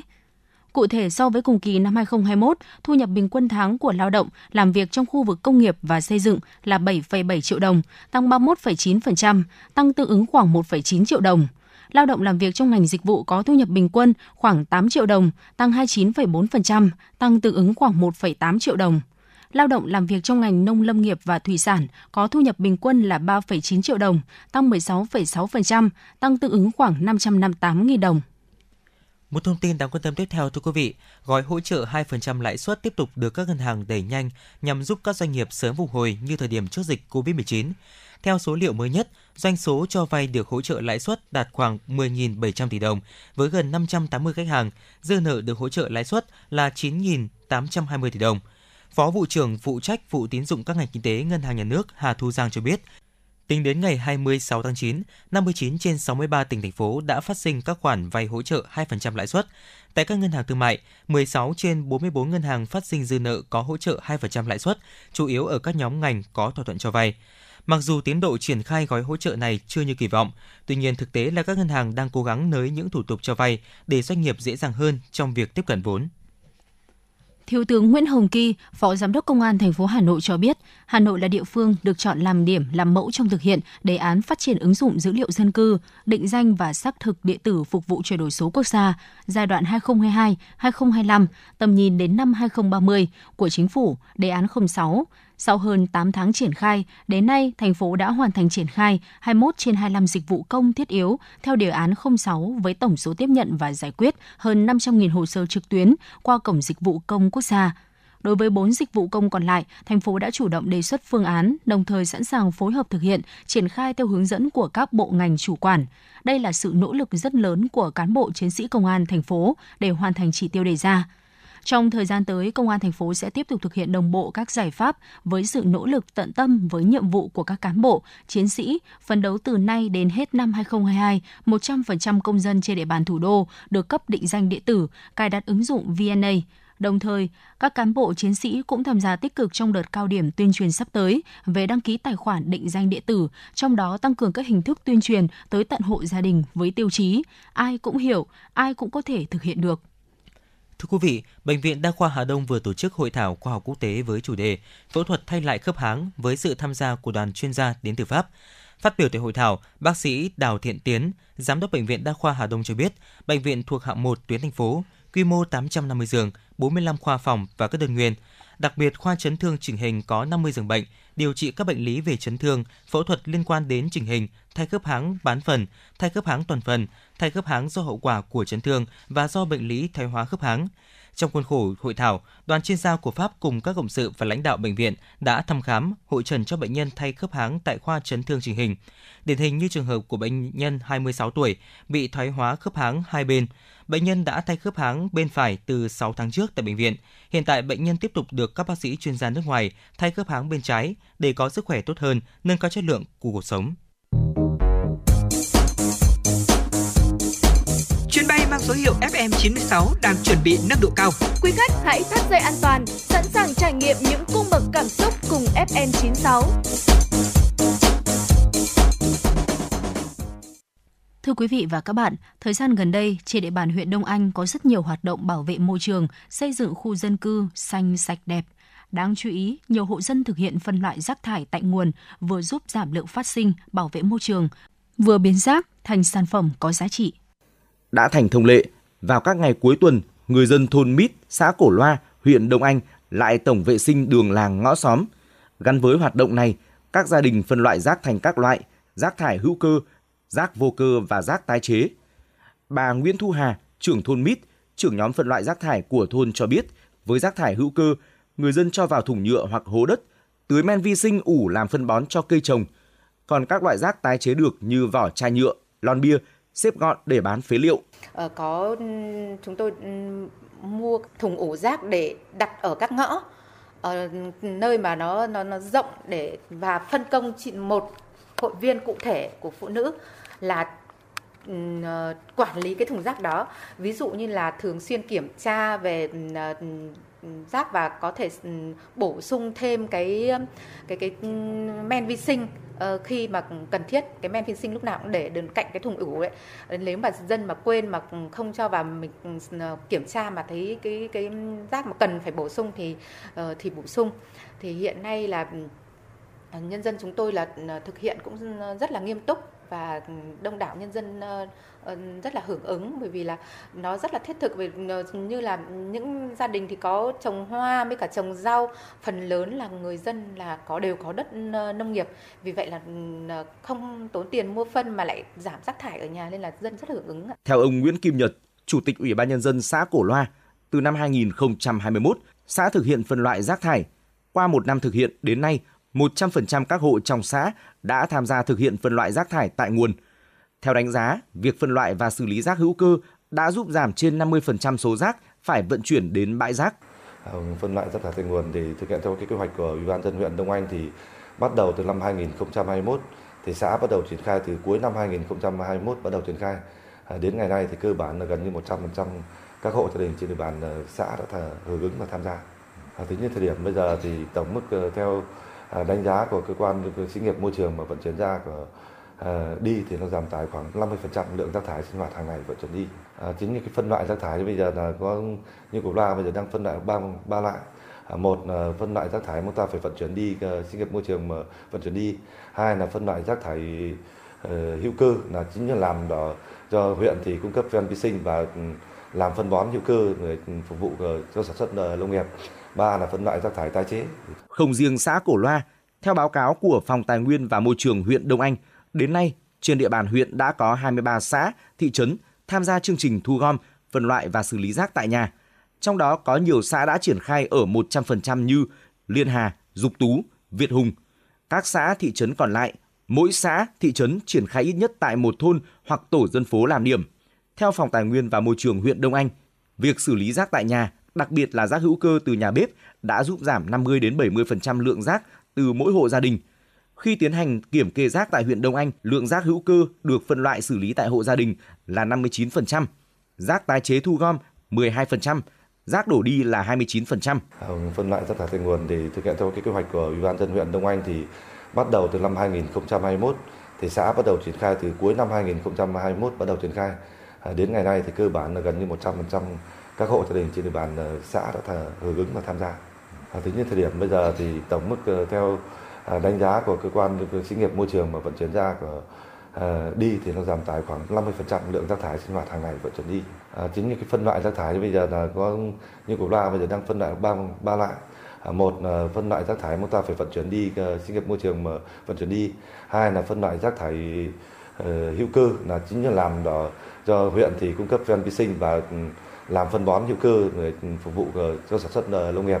Ba là phân loại rác thải tái chế. Bà Lê Thị Huế, trưởng thôn Nghĩa Vũ, xã Dục Tú, trưởng nhóm phân loại rác thải của thôn cho biết, thời gian đầu triển khai thí điểm, việc phân loại, xử lý rác ở các hộ gia đình còn gặp nhiều khó khăn vì người dân chưa có thói quen phân chia rác. Nhờ Ủy ban Nhân dân cấp xã, huyện nhắc nhở, chia sẻ, đến nay việc phân loại dần ổn định.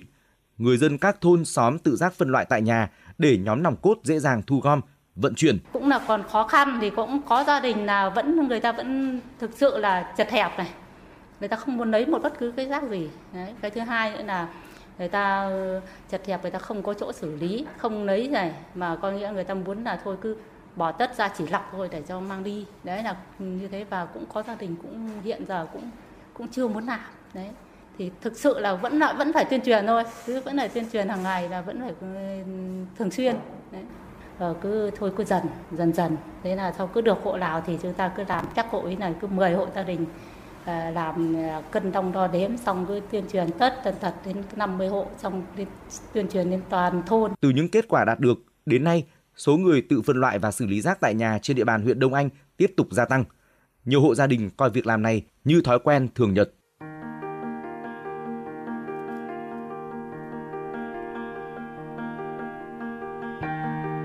Quý vị và các bạn đang theo dõi kênh FM 96 MHz của đài phát thanh truyền hình Hà Nội. Hãy giữ sóng và tương tác với chúng tôi theo số điện thoại 024 3773 6688. FM 96 đồng hành trên mọi nẻo đường. đường.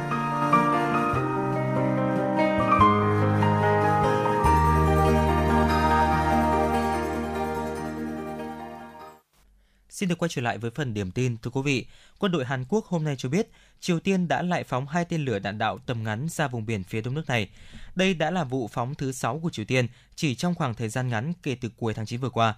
Theo thông báo của Hội đồng Tham mưu trưởng Liên quân Hàn Quốc, vụ phóng được thực hiện tại khu vực Samsok ở Bình Nhưỡng trong khoảng thời gian từ 6 giờ đến 6 giờ 23 phút. Hàn Quốc cho biết đang tăng cường giám sát mọi diễn biến và quân đội nước này đang duy trì trạng thái sẵn sàng hợp tác chặt chẽ với Mỹ. Trong khi đó, Bộ Quốc phòng Nhật Bản cũng cho biết một tên lửa đã bay được 350 km ở độ cao 100 km, trong khi tên lửa còn lại bay được 800 km ở độ cao 50 km. Theo Tokyo cho biết, tên lửa của Triều Tiên dường như đã bay theo một quỹ đạo không theo quy luật. Vụ phóng tên lửa đạn đạo của Bình Nhưỡng được thực hiện chỉ một ngày sau khi Mỹ điều động tàu sân bay chặng chạy bằng năng lượng hạt nhân tới vùng biển phía đông bán đảo Triều Tiên. Cơ quan kiểm soát và phòng ngừa dịch bệnh Hàn Quốc cho biết nước này hiện ghi nhận số ca tái nhiễm COVID-19 gia tăng. Tình hình này đặt ra nhiều lo ngại trong bối cảnh mùa đông đang tới gần. Cho đến nay, khoảng 48% dân số Hàn Quốc từng mắc COVID-19 ít nhất một lần. Tỷ lệ tái nhiễm đang gia tăng khi ở mức 10,9% trong tuần thứ ba của tháng 9, cao hơn mức 9,6% ghi nhận cuối tháng 8. Bên cạnh đó, việc số ca mắc mới tăng trở lại những ngày gần đây cũng làm dấy lên những lo ngại y tế nhất định – Kể từ ngày đầu tháng 10, Hàn Quốc đã hủy bỏ yêu cầu xét nghiệm PCR đối với du khách nhập cảnh nhằm nới lỏng hơn nữa các hạn chế phòng COVID-19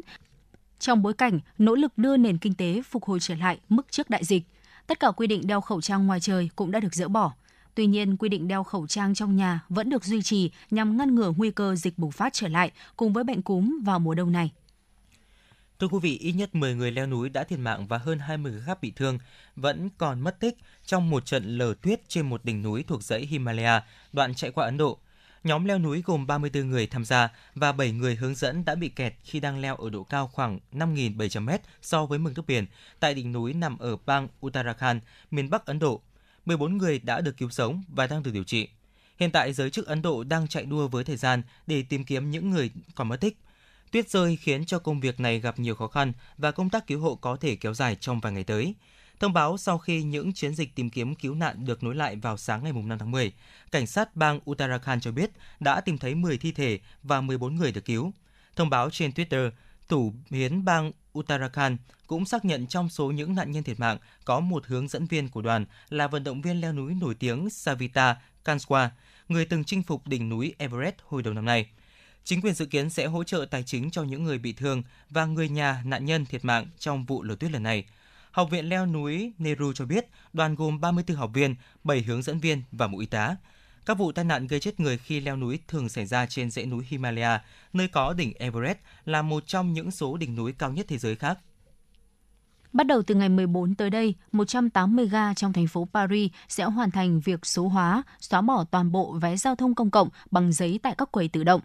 Sau hơn một năm giảm dần việc bán vé giấy và tăng các cột kiểm soát vé bằng thẻ từ, ngày 14 tháng 10, toàn bộ Paris sẽ chỉ còn lại rất ít quầy bán vé giấy. Người Pháp hào hứng với dự án hiện đại hóa của ngành giao thông công cộng, nhưng nhóm người lớn tuổi vẫn còn băn khoăn. Anh Edouard Valabrec, nhân viên IT ngành giao thông công cộng Paris, cho biết việc này giúp giảm bớt rác thải cho môi trường. Ngoài ra, nó còn tiện lợi vì chỉ trong một thẻ, mọi người có thể cài đặt cho ba loại vé khác nhau. Như vậy là chỉ còn ít ngày nữa, những chiếc vé metro bằng xu, bằng giấy đã từng đi vào âm nhạc và văn học của Pháp sẽ tạm biệt người tiêu dùng. Giao thông Paris sẽ bước sang một giai đoạn hiện đại mới. Qatar đã mở cửa trở lại bảo tàng nghệ thuật Hồi giáo sau 18 tháng khẩn trương tu sửa để kịp đón khách tham quan trước thềm World Cup 2022. Đây là bảo tàng lớn nhất thế giới dành riêng cho nghệ thuật Hồi giáo, được thiết kế bởi kiến trúc sư người Mỹ gốc Hoa Leo Mingpe, tác giả của công trình bảo tàng Louvre ở Paris. Được xây dựng trên một hòn đảo nhân tạo ở ngoại ô Doha, Bảo tàng nghệ thuật Hồi giáo là công trình đầu tiên trong dự án tổng thể nhằm biến Doha thành một thủ đô văn hóa nổi tiếng của thế giới. Công trình 5 tầng màu trắng này trưng bày 800 tác phẩm nghệ thuật và lịch sử từ ba lục địa, nêu bật văn hóa của Hồi giáo từ thế kỷ thứ 7 đến thế kỷ thứ 19. Qatar vẫn đang nỗ lực thúc đẩy những hoạt động văn hóa nhằm thu hút khách du lịch khi mà chỉ còn hơn một tháng nữa, World Cup 2022 sẽ được khai mạc tại đây.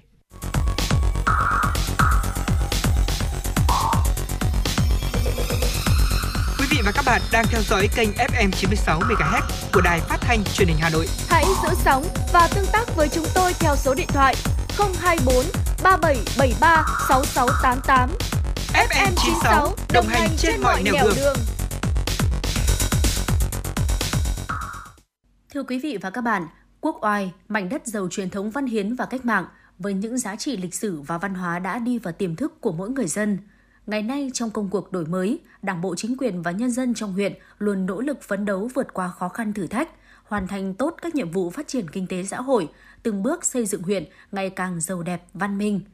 Cách đây 77 năm, ngày 17 tháng 8 năm 1945, với tinh thần hăng hái, kiên quyết và linh hoạt tiến công của lực lượng vũ trang và đông đảo lực lượng quần chúng cách mạng, cuộc khởi nghĩa vũ trang giành chính quyền ở Cúc Oai đã kết thúc thắng lợi – đây là một sự kiện lịch sử trọng đại, một mốc son đánh dấu sự thắng lợi oanh liệt của Đảng bộ và nhân dân huyện Quốc Oai.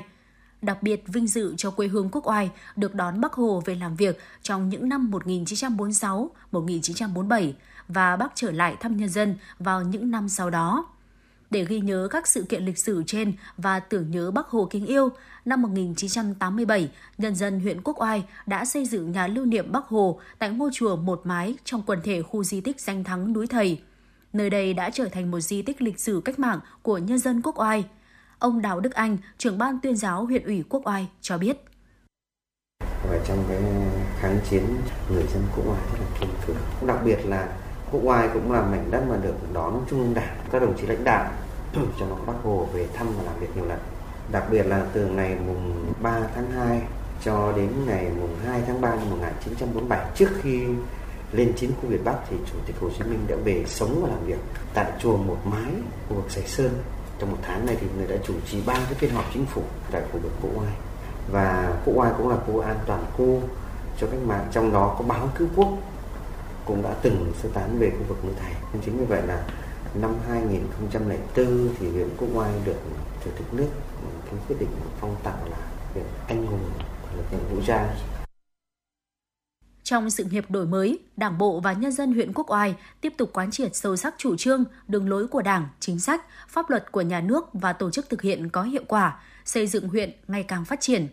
Trong 6 tháng đầu năm 2022, thực hiện đạt và vượt 10 trên 16 chỉ tiêu, tổng thu ngân sách nhà nước đạt gần 900 tỷ đồng, đạt 87,3% kế hoạch và 207,9% cùng kỳ, huyện có một xã đạt chuẩn nông thôn mới nâng cao và 4 xã phấn đấu đạt chuẩn nông thôn mới nâng cao năm 2022. Số hộ nghèo giảm còn 0,13%.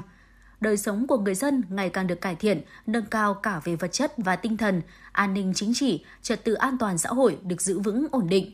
Những vấn đề dân sinh bức xúc được tập trung chỉ đạo giải quyết có kết quả.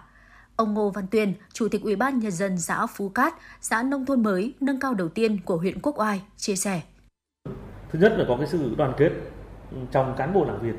thế mà đặc biệt là cái đồng thuận của nhân dân đấy là cái yếu tố đầu tiên nhất thuận lợi nhất để đạt được cái đó cái thuận lợi thứ hai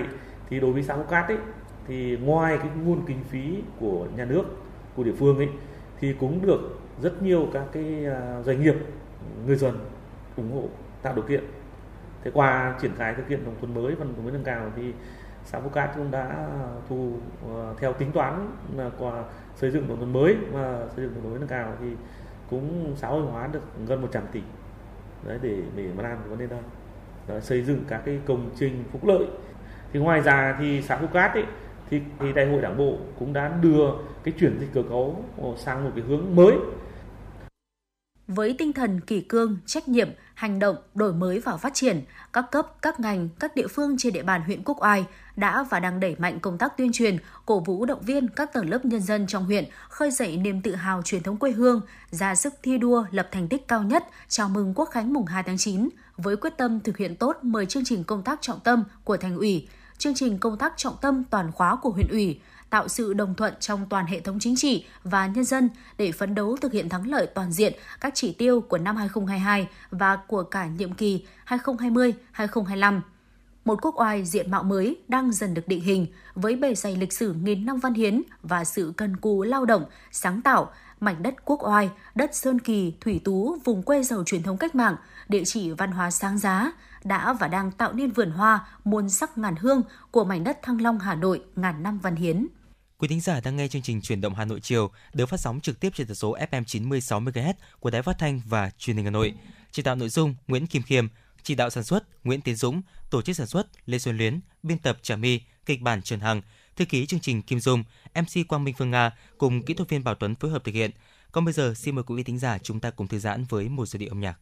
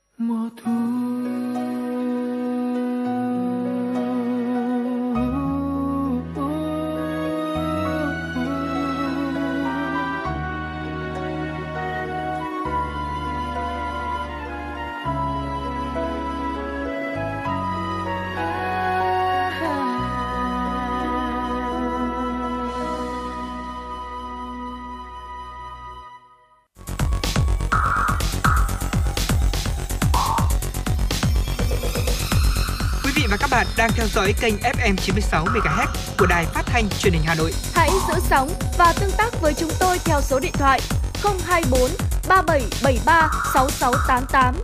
FM 96 đồng hành trên mọi nẻo đường. đường. Thưa quý vị và các bạn, trải qua hơn 2 năm triển khai chương trình giáo dục phổ thông 2018 ở lớp 1, lớp 2, lớp 6 và tiếp tục năm nay là lớp 3, lớp 7 và lớp 10, những lo lắng áp lực của cả giáo viên, học sinh khi lần đầu làm quen với những chương trình mới đã dần qua. Sự nỗ lực của đội ngũ giáo viên cùng những điểm mới, ưu việt của chương trình đã góp phần tạo sự chuyển biến tích cực trong chất lượng dạy và học. Nếu như chương trình giáo dục phổ thông hiện hành, mục tiêu của giáo dục tiểu học là giúp học sinh hình thành những cơ sở ban đầu cho sự phát triển đúng đắn và lâu dài về đạo đức, trí tuệ, thể chất, thẩm mỹ và các kỹ năng cơ bản để tiếp tục học trung học cơ sở, thì ở chương trình giáo dục phổ thông 2018, mục tiêu của giáo dục tiểu học là giúp học sinh hình thành và phát triển những yếu tố căn bản đặt nền móng cho sự phát triển hài hòa về thể chất và tinh thần, phẩm chất và năng lực, định hướng chính vào giáo dục về giá trị bản thân, gia đình, cộng đồng và những thói quen, nền nếp cần thiết trong học tập và sinh hoạt.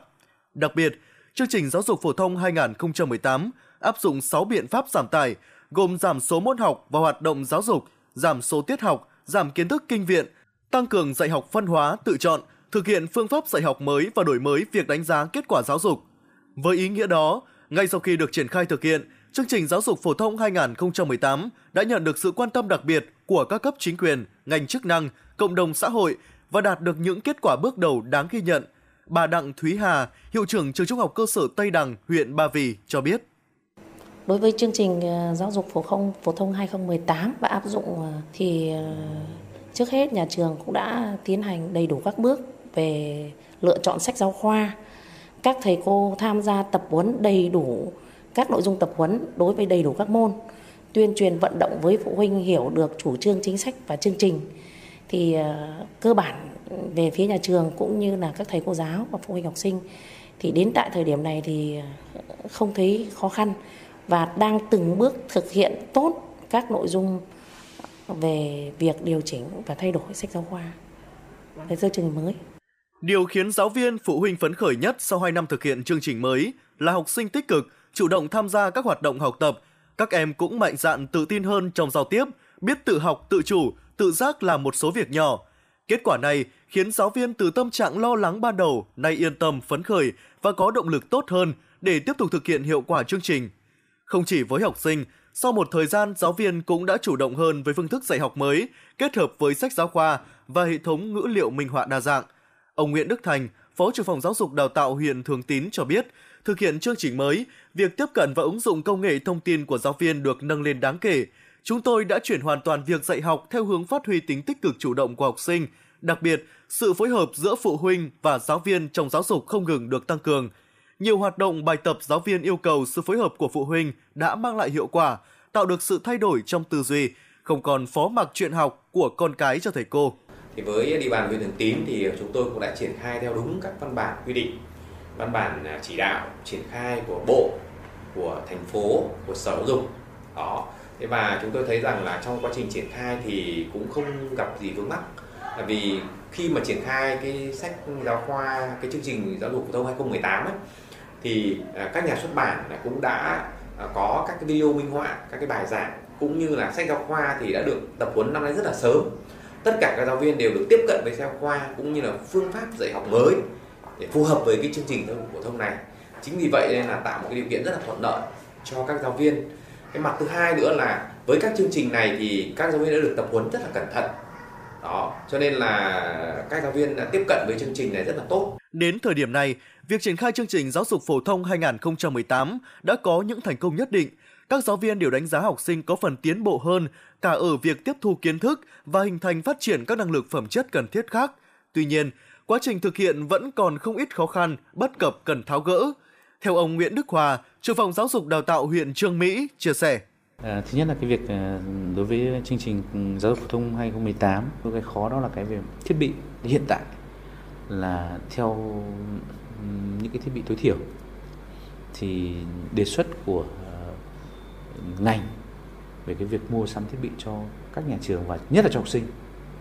thì giờ phút này cũng chưa có. Thế nhưng mà không phải chưa có là là các thầy cô dạy trai về phía chủ động là phụ huynh vẫn phải chủ động để để mua thiết bị cho các con học tập đủ đảm bảo. Còn cái thiết bị mà chúng tôi muốn rằng là như đối với lớp 1 ấy, thì là phải có đầy đủ cho các học sinh nó đồng bộ để tổ chức dạy nó được đảm bảo. Chứ không thể mà cái việc phụ huynh ra ngoài ừ, thị trường mua thì nó rất dễ nhưng nó không đồng bộ. Phụ huynh này thì mua bộ này phụ huynh kia mua thì cái việc dạy nó sẽ sẽ không không, không được đảm bảo nó xuyên suốt. Đấy, thì cái đấy là cái mà chúng tôi cũng khó khăn trong công tác chỉ đạo thực hiện.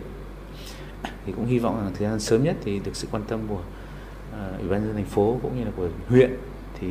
sẽ sớm có những thiết bị cho các nhà trường để tổ chức cái việc dạy học cho đảm bảo Có thể nói chương trình giáo dục phổ thông 2018 được xây dựng một cách bài bản từ chương trình tổng thể đến các chương trình môn học, hoạt động giáo dục. Tuy nhiên, cái mới, nhất là trong giáo dục, không phải lúc nào cũng diễn ra một cách dễ dàng, nhất là việc chuyển từ chương trình giáo dục nặng về truyền thụ kiến thức sang định hướng phát triển phẩm chất năng lực người học lại tác động tới nhiều đối tượng khác nhau, từ người dạy, người học đến cả cha mẹ học sinh. Vậy nên, rất cần sự đồng thuận và sự kiên trì mục tiêu đổi mới, cho dù vẫn còn những khó khăn, bất cập nhất định, song theo đánh giá của ngành chức năng, kết quả đạt được từ việc triển khai chương trình giáo dục phổ thông năm 2018 trong thời gian qua sẽ là tiền đề cho việc đổi mới và nâng cao chất lượng giáo dục thủ đô nói riêng và cả nước nói chung.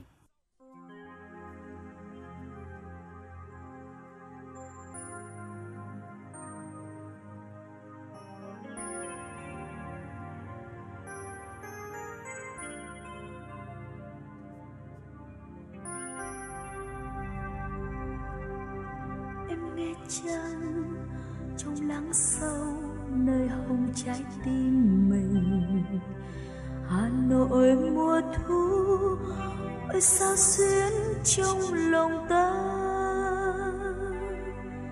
Như băng khoang nghe gió đưa vang vọng giữa ba đình. Lời người thu năm ấy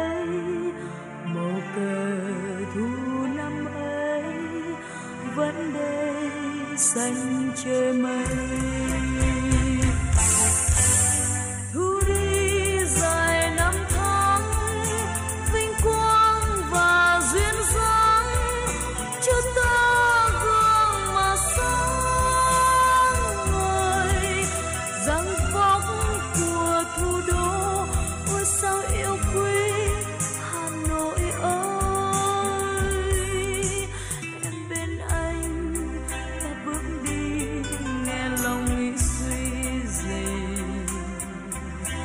Hà nội tình ta đâu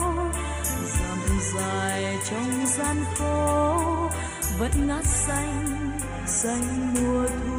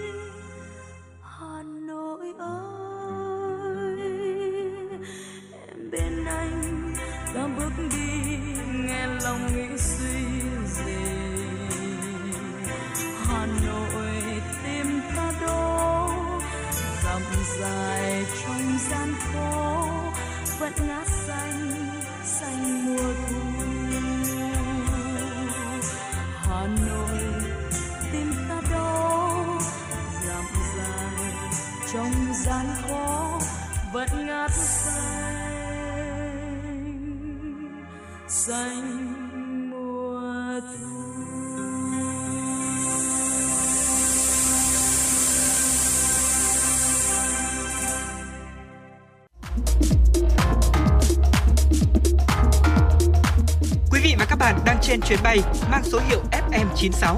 Hãy thư giãn, chúng tôi sẽ cùng bạn trên mọi cung đường. Hãy giữ sóng và tương tác với chúng tôi theo số điện thoại 024 3773 6688.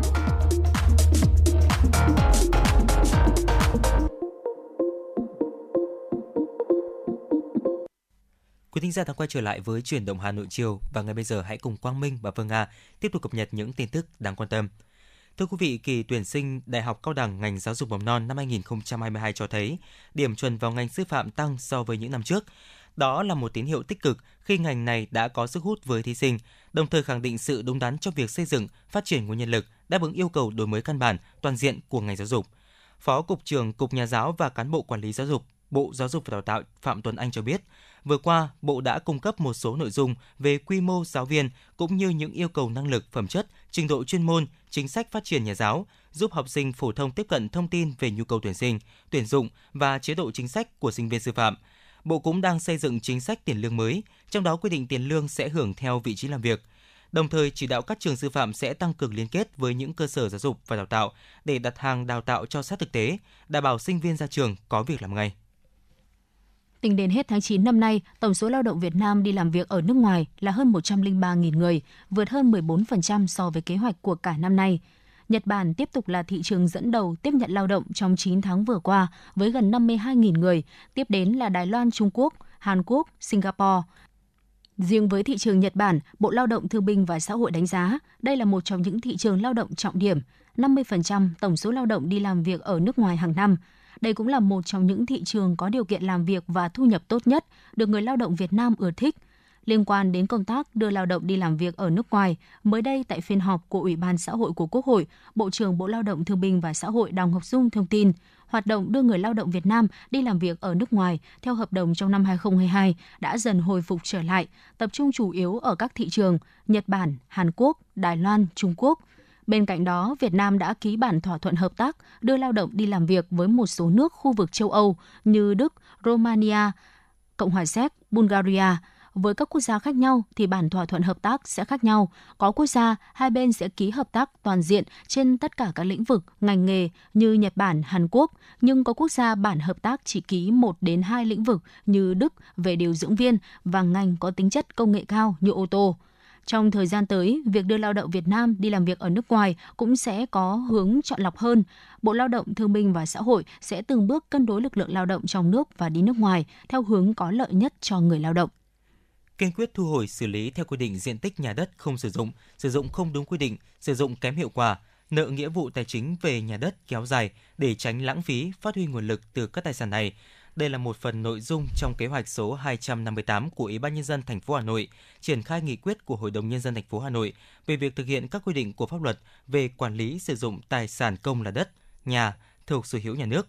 Mục đích là hoàn thiện hệ thống cơ chế chính sách về quản lý sử dụng nhà đất thuộc sở hữu nhà nước của thành phố, đáp ứng yêu cầu phát triển, phòng chống thất thoát, thực hành tiết kiệm, chống lãng phí, xây dựng và cập nhật đầy đủ khoa học cơ sở dữ liệu về tài sản công là nhà đất thuộc sở hữu nhà nước của thành phố, xử lý và khắc phục dứt điểm những tồn tại hạn chế trong quản lý, sử dụng quỹ nhà đất thuộc sở hữu nhà nước,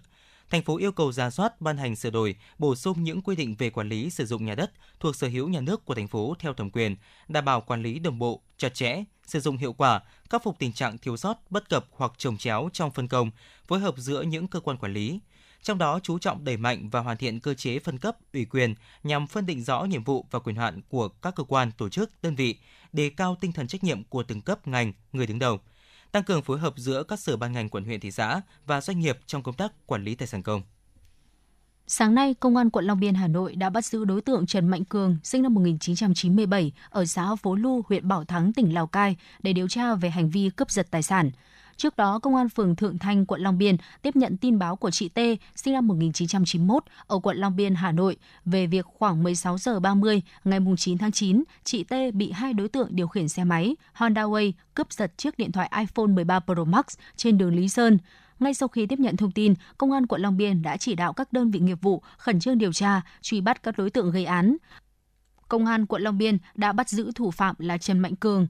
Đấu tranh khai thác, công an đã làm rõ Trần Mạnh Cường và Phương Hoàng Long, sinh năm 1997, ở xã Hóa Trung, huyện Đồng Hỷ, tỉnh Thái Nguyên, đã thực hiện vụ cướp giật tài sản xảy ra ngày 9 tháng 9. Đối tượng Long đã bị công an huyện Gia Lâm bắt giữ khi tham gia một vụ cướp giật tài sản khác trên địa bàn huyện Gia Lâm. Hiện công an quận Long Biên đang củng cố hồ sơ xử lý đối tượng theo quy định.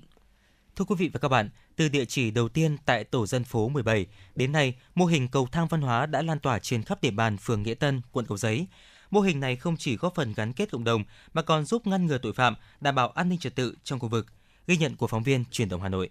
Thưa quý vị và các bạn, khu vực chân cầu thang tại các khu tập thể cũ ở Hà Nội, ngoài việc phục vụ cho việc đi lại của người dân nơi đó, thì cũng thường được tận dụng làm nơi buôn bán, tập kết phế liệu hoặc biến thành nơi để xe. Sáng kiến biến chân cầu thang thành thư viện hay một không gian văn hóa lành mạnh là việc ít người nghĩ đến.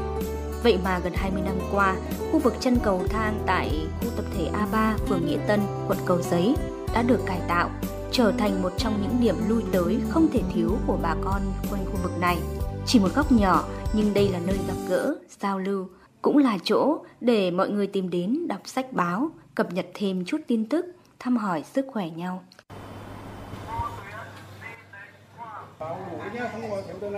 Đến khu tập thể A3 tổ 27 phường Nghĩa Tân, quận Cầu Giấy, Hà Nội, cảm nhận đầu tiên của chúng tôi như đang bước vào một thư viện thu nhỏ với đủ các loại sách báo được bày biện ngay ngắn trên bàn. Bên trong những chiếc tủ kính được cây gọn gàng ngăn nắp nơi góc cầu thang là nơi tập hợp hàng trăm đầu sách các loại, từ sách dạy chăm sóc cây phổ biến kiến thức điều trị bệnh cho đến những cuốn hồi ký, tiểu thuyết lịch sử hay tác phẩm văn học kinh điển. Ông Trương Văn Côn, tổ dân phố 27, phường Nghĩa Tân, quận Cầu Giấy cho biết. Cầu thang văn hóa này đấy, nó làm được một cái chức năng rất cơ bản của trung tâm học tập cộng đồng và nó có một cái tác dụng nó đưa cái nghị quyết trung ương năm khóa 8 ấy về xây dựng và phát triển nền văn hóa Việt Nam tiên tiến đậm đà bản sắc dân tộc. Năm 1999, mô hình cầu thang văn hóa chính thức được thành lập. Ý tưởng ban đầu chỉ đơn giản là hình thành khu vui chơi cho các cụ hưu trí và các cháu thiếu nhi. Bà Bùi Thị Anh Tuấn, khu tập thể A3 cho biết. Xuất phát từ cái chỗ là nghĩ là người già bây giờ về có một cái chỗ nào đó để mà coi như là uh, tụ tập nhau lại trước hết là đọc báo chí. Nó giống như là một cái ờ, nơi để mà cho mọi người ờ, tâm tư tình cảm rồi chuyện trò với nhau ấy à, xuất phát như thế cho nên là à, các cụ ở đây mới về là cụ à, tục mấy cụ bảo rồi là ông trương rồi ông côn đây. Thì là bảo là thế thì có lẽ nên nên có thành lập một cái chỗ đọc báo ý tưởng hay nhưng vấp phải phản ứng gay gắt của một số hộ dân cầu thang vốn là không gian chung Việc thực hiện mô hình sẽ khiến không gian này vốn đã ít ỏi lại càng bị thu hẹp và chật trội. Nếu hiện thực hóa mô hình, ai là người quản lý? Ai chịu bỏ ra kinh phí để duy trì hoạt động? Để giải bài toán này, những cán bộ cơ sở ở đây phải vào cuộc để vận động thuyết phục bà con trong khu nhà. Với phương châm cán bộ đảng viên gương mẫu đi đầu, lấy dân làm gốc trong việc thực hiện đóng góp kinh phí, hình hài của cầu thang văn hóa dần được hình thành, hiểu tác dụng của cầu thang văn hóa trong việc xây dựng đời sống văn hóa ở cơ sở và nhận thấy mô hình thiết thực có lợi cho việc nâng cao dân trí, nên bà con ai nấy đều ủng hộ. Ông Trương Văn Côn, tổ dân phố 27, phường Nghĩa Tân, quận Cầu Giấy cho biết. Tủ sách này thì ờ, có nhiều nguồn, những người ở đây có thì cũng mang tới. Nhưng mà tôi thì tôi hay ra phường công tác ở ngoài đấy gặp các anh các chị ngoài đấy thì tôi ship nghĩa là mình cứ năng đi xin thì tủ sách của mình nó đầy thôi Sau 20 năm hoạt động, cầu thang văn hóa nhà A3 đã thực sự trở thành địa chỉ văn hóa để các công dân trong khu tập thể tìm đến. Và mỗi buổi sáng và buổi chiều hàng ngày, có hàng chục lượt người đủ mọi thành phần lứa tuổi đến cầu thang văn hóa để đọc sách báo, cùng giao lưu trao đổi tâm tư. Những sự bất hóa nho nhỏ, những kinh nghiệm hay trong gia đình được mọi người chia sẻ cởi mở để cùng tìm cách tháo gỡ, giải quyết và học tập. Qua sách báo, mọi người được cập nhật tin tức và thường xuyên được bổ sung nhiều kiến thức về văn hóa xã hội, pháp luật, các chủ trương chính sách của Đảng, Nhà nước, cũng như những kiến thức về chăm sóc sức khỏe, kỹ năng sống. Bà Nguyễn Thị Hải, ông Nguyễn Văn Hoạt, người dân trong khu chung cư A3 chia sẻ. À, tất cả mọi người có thể là giao lưu, trao đổi với nhau về những cái mới mẻ của trong báo hoặc là những cái thời sự mới của tất cả các cái mặt báo. Từ đó mà chúng tôi rút được những cái bài học à, từ cái à, điểm tốt cho đến điểm xấu để về giáo dục và dạy bảo con cái. có cái cầu thang văn hóa này ấy, là một cái rất hữu ích để cho ờ, mọi cái thông tin lúc bây giờ nó không có cái phương tiện như bây giờ mọi cái thông tin được ta cập nhật.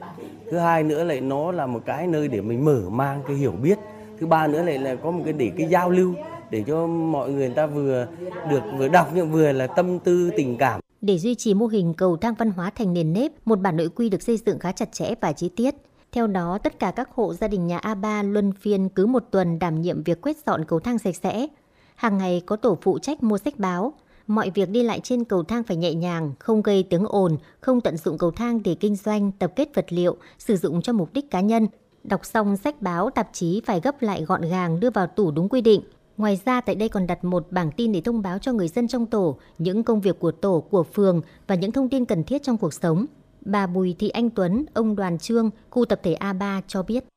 Công việc của tôi thì nó rất đơn giản. Tức là sáng ra thì nếu mà hôm nào không phải thứ bảy mà cầu thang nó còn bẩn thì quét cầu thang. Thế sau đó thì là quét bàn thì là bỏ báo cho để mọi người đọc. Này, hôm nay có báo mới nhá. Có rất nhiều tin hay đấy. Các bạn đọc đi. Này, đây. giờ Này, em nói nào thì coi như là hàng tháng là ông cũng phải à, động viên đôn đốc. Hàng ngày là ờ, đưa báo ra rồi thì là tối thì xếp báo vào. Nhờ những quy định đó nên cầu thang lúc nào cũng sạch sẽ, đặc biệt việc giữ gìn và bảo vệ cầu thang được phân công theo từng nhà, từng buổi nên cũng không có chuyện bị trộm vặt, dán vẽ hay quảng cáo bôi bẩn lên tường. Ông Đào Văn Thu, 66 tuổi, tổ trưởng tổ dân phố 27 cho biết, từ khi mô hình cầu thang văn hóa đi vào hoạt động, đời sống người dân đã có sự chuyển biến sâu sắc. Trong khi chân cầu thang của những khu tập thể khác thường được tận dụng làm nơi buôn bán, tập kết phế liệu, thì cầu thang A3 là một không gian sinh hoạt văn hóa lành mạnh. Đặc biệt, tình hình an ninh ở đây luôn được đảm bảo suốt 20 năm qua. là nó đảm bảo cho cái an ninh ở khu vực này tức là khi mà đã đọc báo thế này thì những người lạ mặt mà vào thì đều biết mà trên một cái cầu thang như thế này thì kẻ lạ mặt là không vào cho nên thì ở đây nó không có những cái vụ mất an toàn Không chỉ là nơi để các thành viên của khu tập thể đến tiếp cận thông tin sách báo bằng tin hàng ngày, đây còn là điểm giao lưu giúp những người mới đến và những người cũ hiểu nhau hơn. Bà Đàm Thị Nhiễu, bà Nguyễn Thị Hồng, người dân tổ 27 Bắc Nghĩa Tân, quận Cầu Giấy chia sẻ. Cứ về cái cầu thang an ninh văn hóa của tổ dân phố 27 ấy, của A3 đấy thì tất cả những tin tức gì người ta cũng nắm ngay được là bước đầu tiên khi mà có báo mới về, có chuyện mới về. Chị em chúng tôi trao đổi những cái công việc gia đình. Thực chất có nhiều người tâm sự về kiểu không nói được ở nhà đâu. à chúng mời bà con đọc báo nhá Nhân dân có đủ rồi này À, tuổi trẻ cười rồi Cảm ơn ông nhá Hà Nội của ta thành phố hòa bình Cầu thang văn hóa mô hình nhỏ nhưng ý nghĩa lớn đã góp phần xây dựng và nâng cao đời sống văn hóa của người dân, không chỉ riêng phường Nghĩa Tân mà còn với những người đang mong muốn có một góc sinh hoạt chung ấm cúng giữa những căn hộ tập thể bốn bề bê tông lạnh lẽo. Từ thành công ban đầu này, cần nhân rộng thêm nữa những mô hình cầu thang khác, nhất là khi số lượng chung cư cao tầng xuất hiện ngày càng dày đặc. Khi mà người người nhà nhà đều vội vã thì những chuyện tốt đẹp đang diễn ra hàng ngày ở cầu thang nhà A3 sẽ góp phần gắn kết cộng đồng hơn.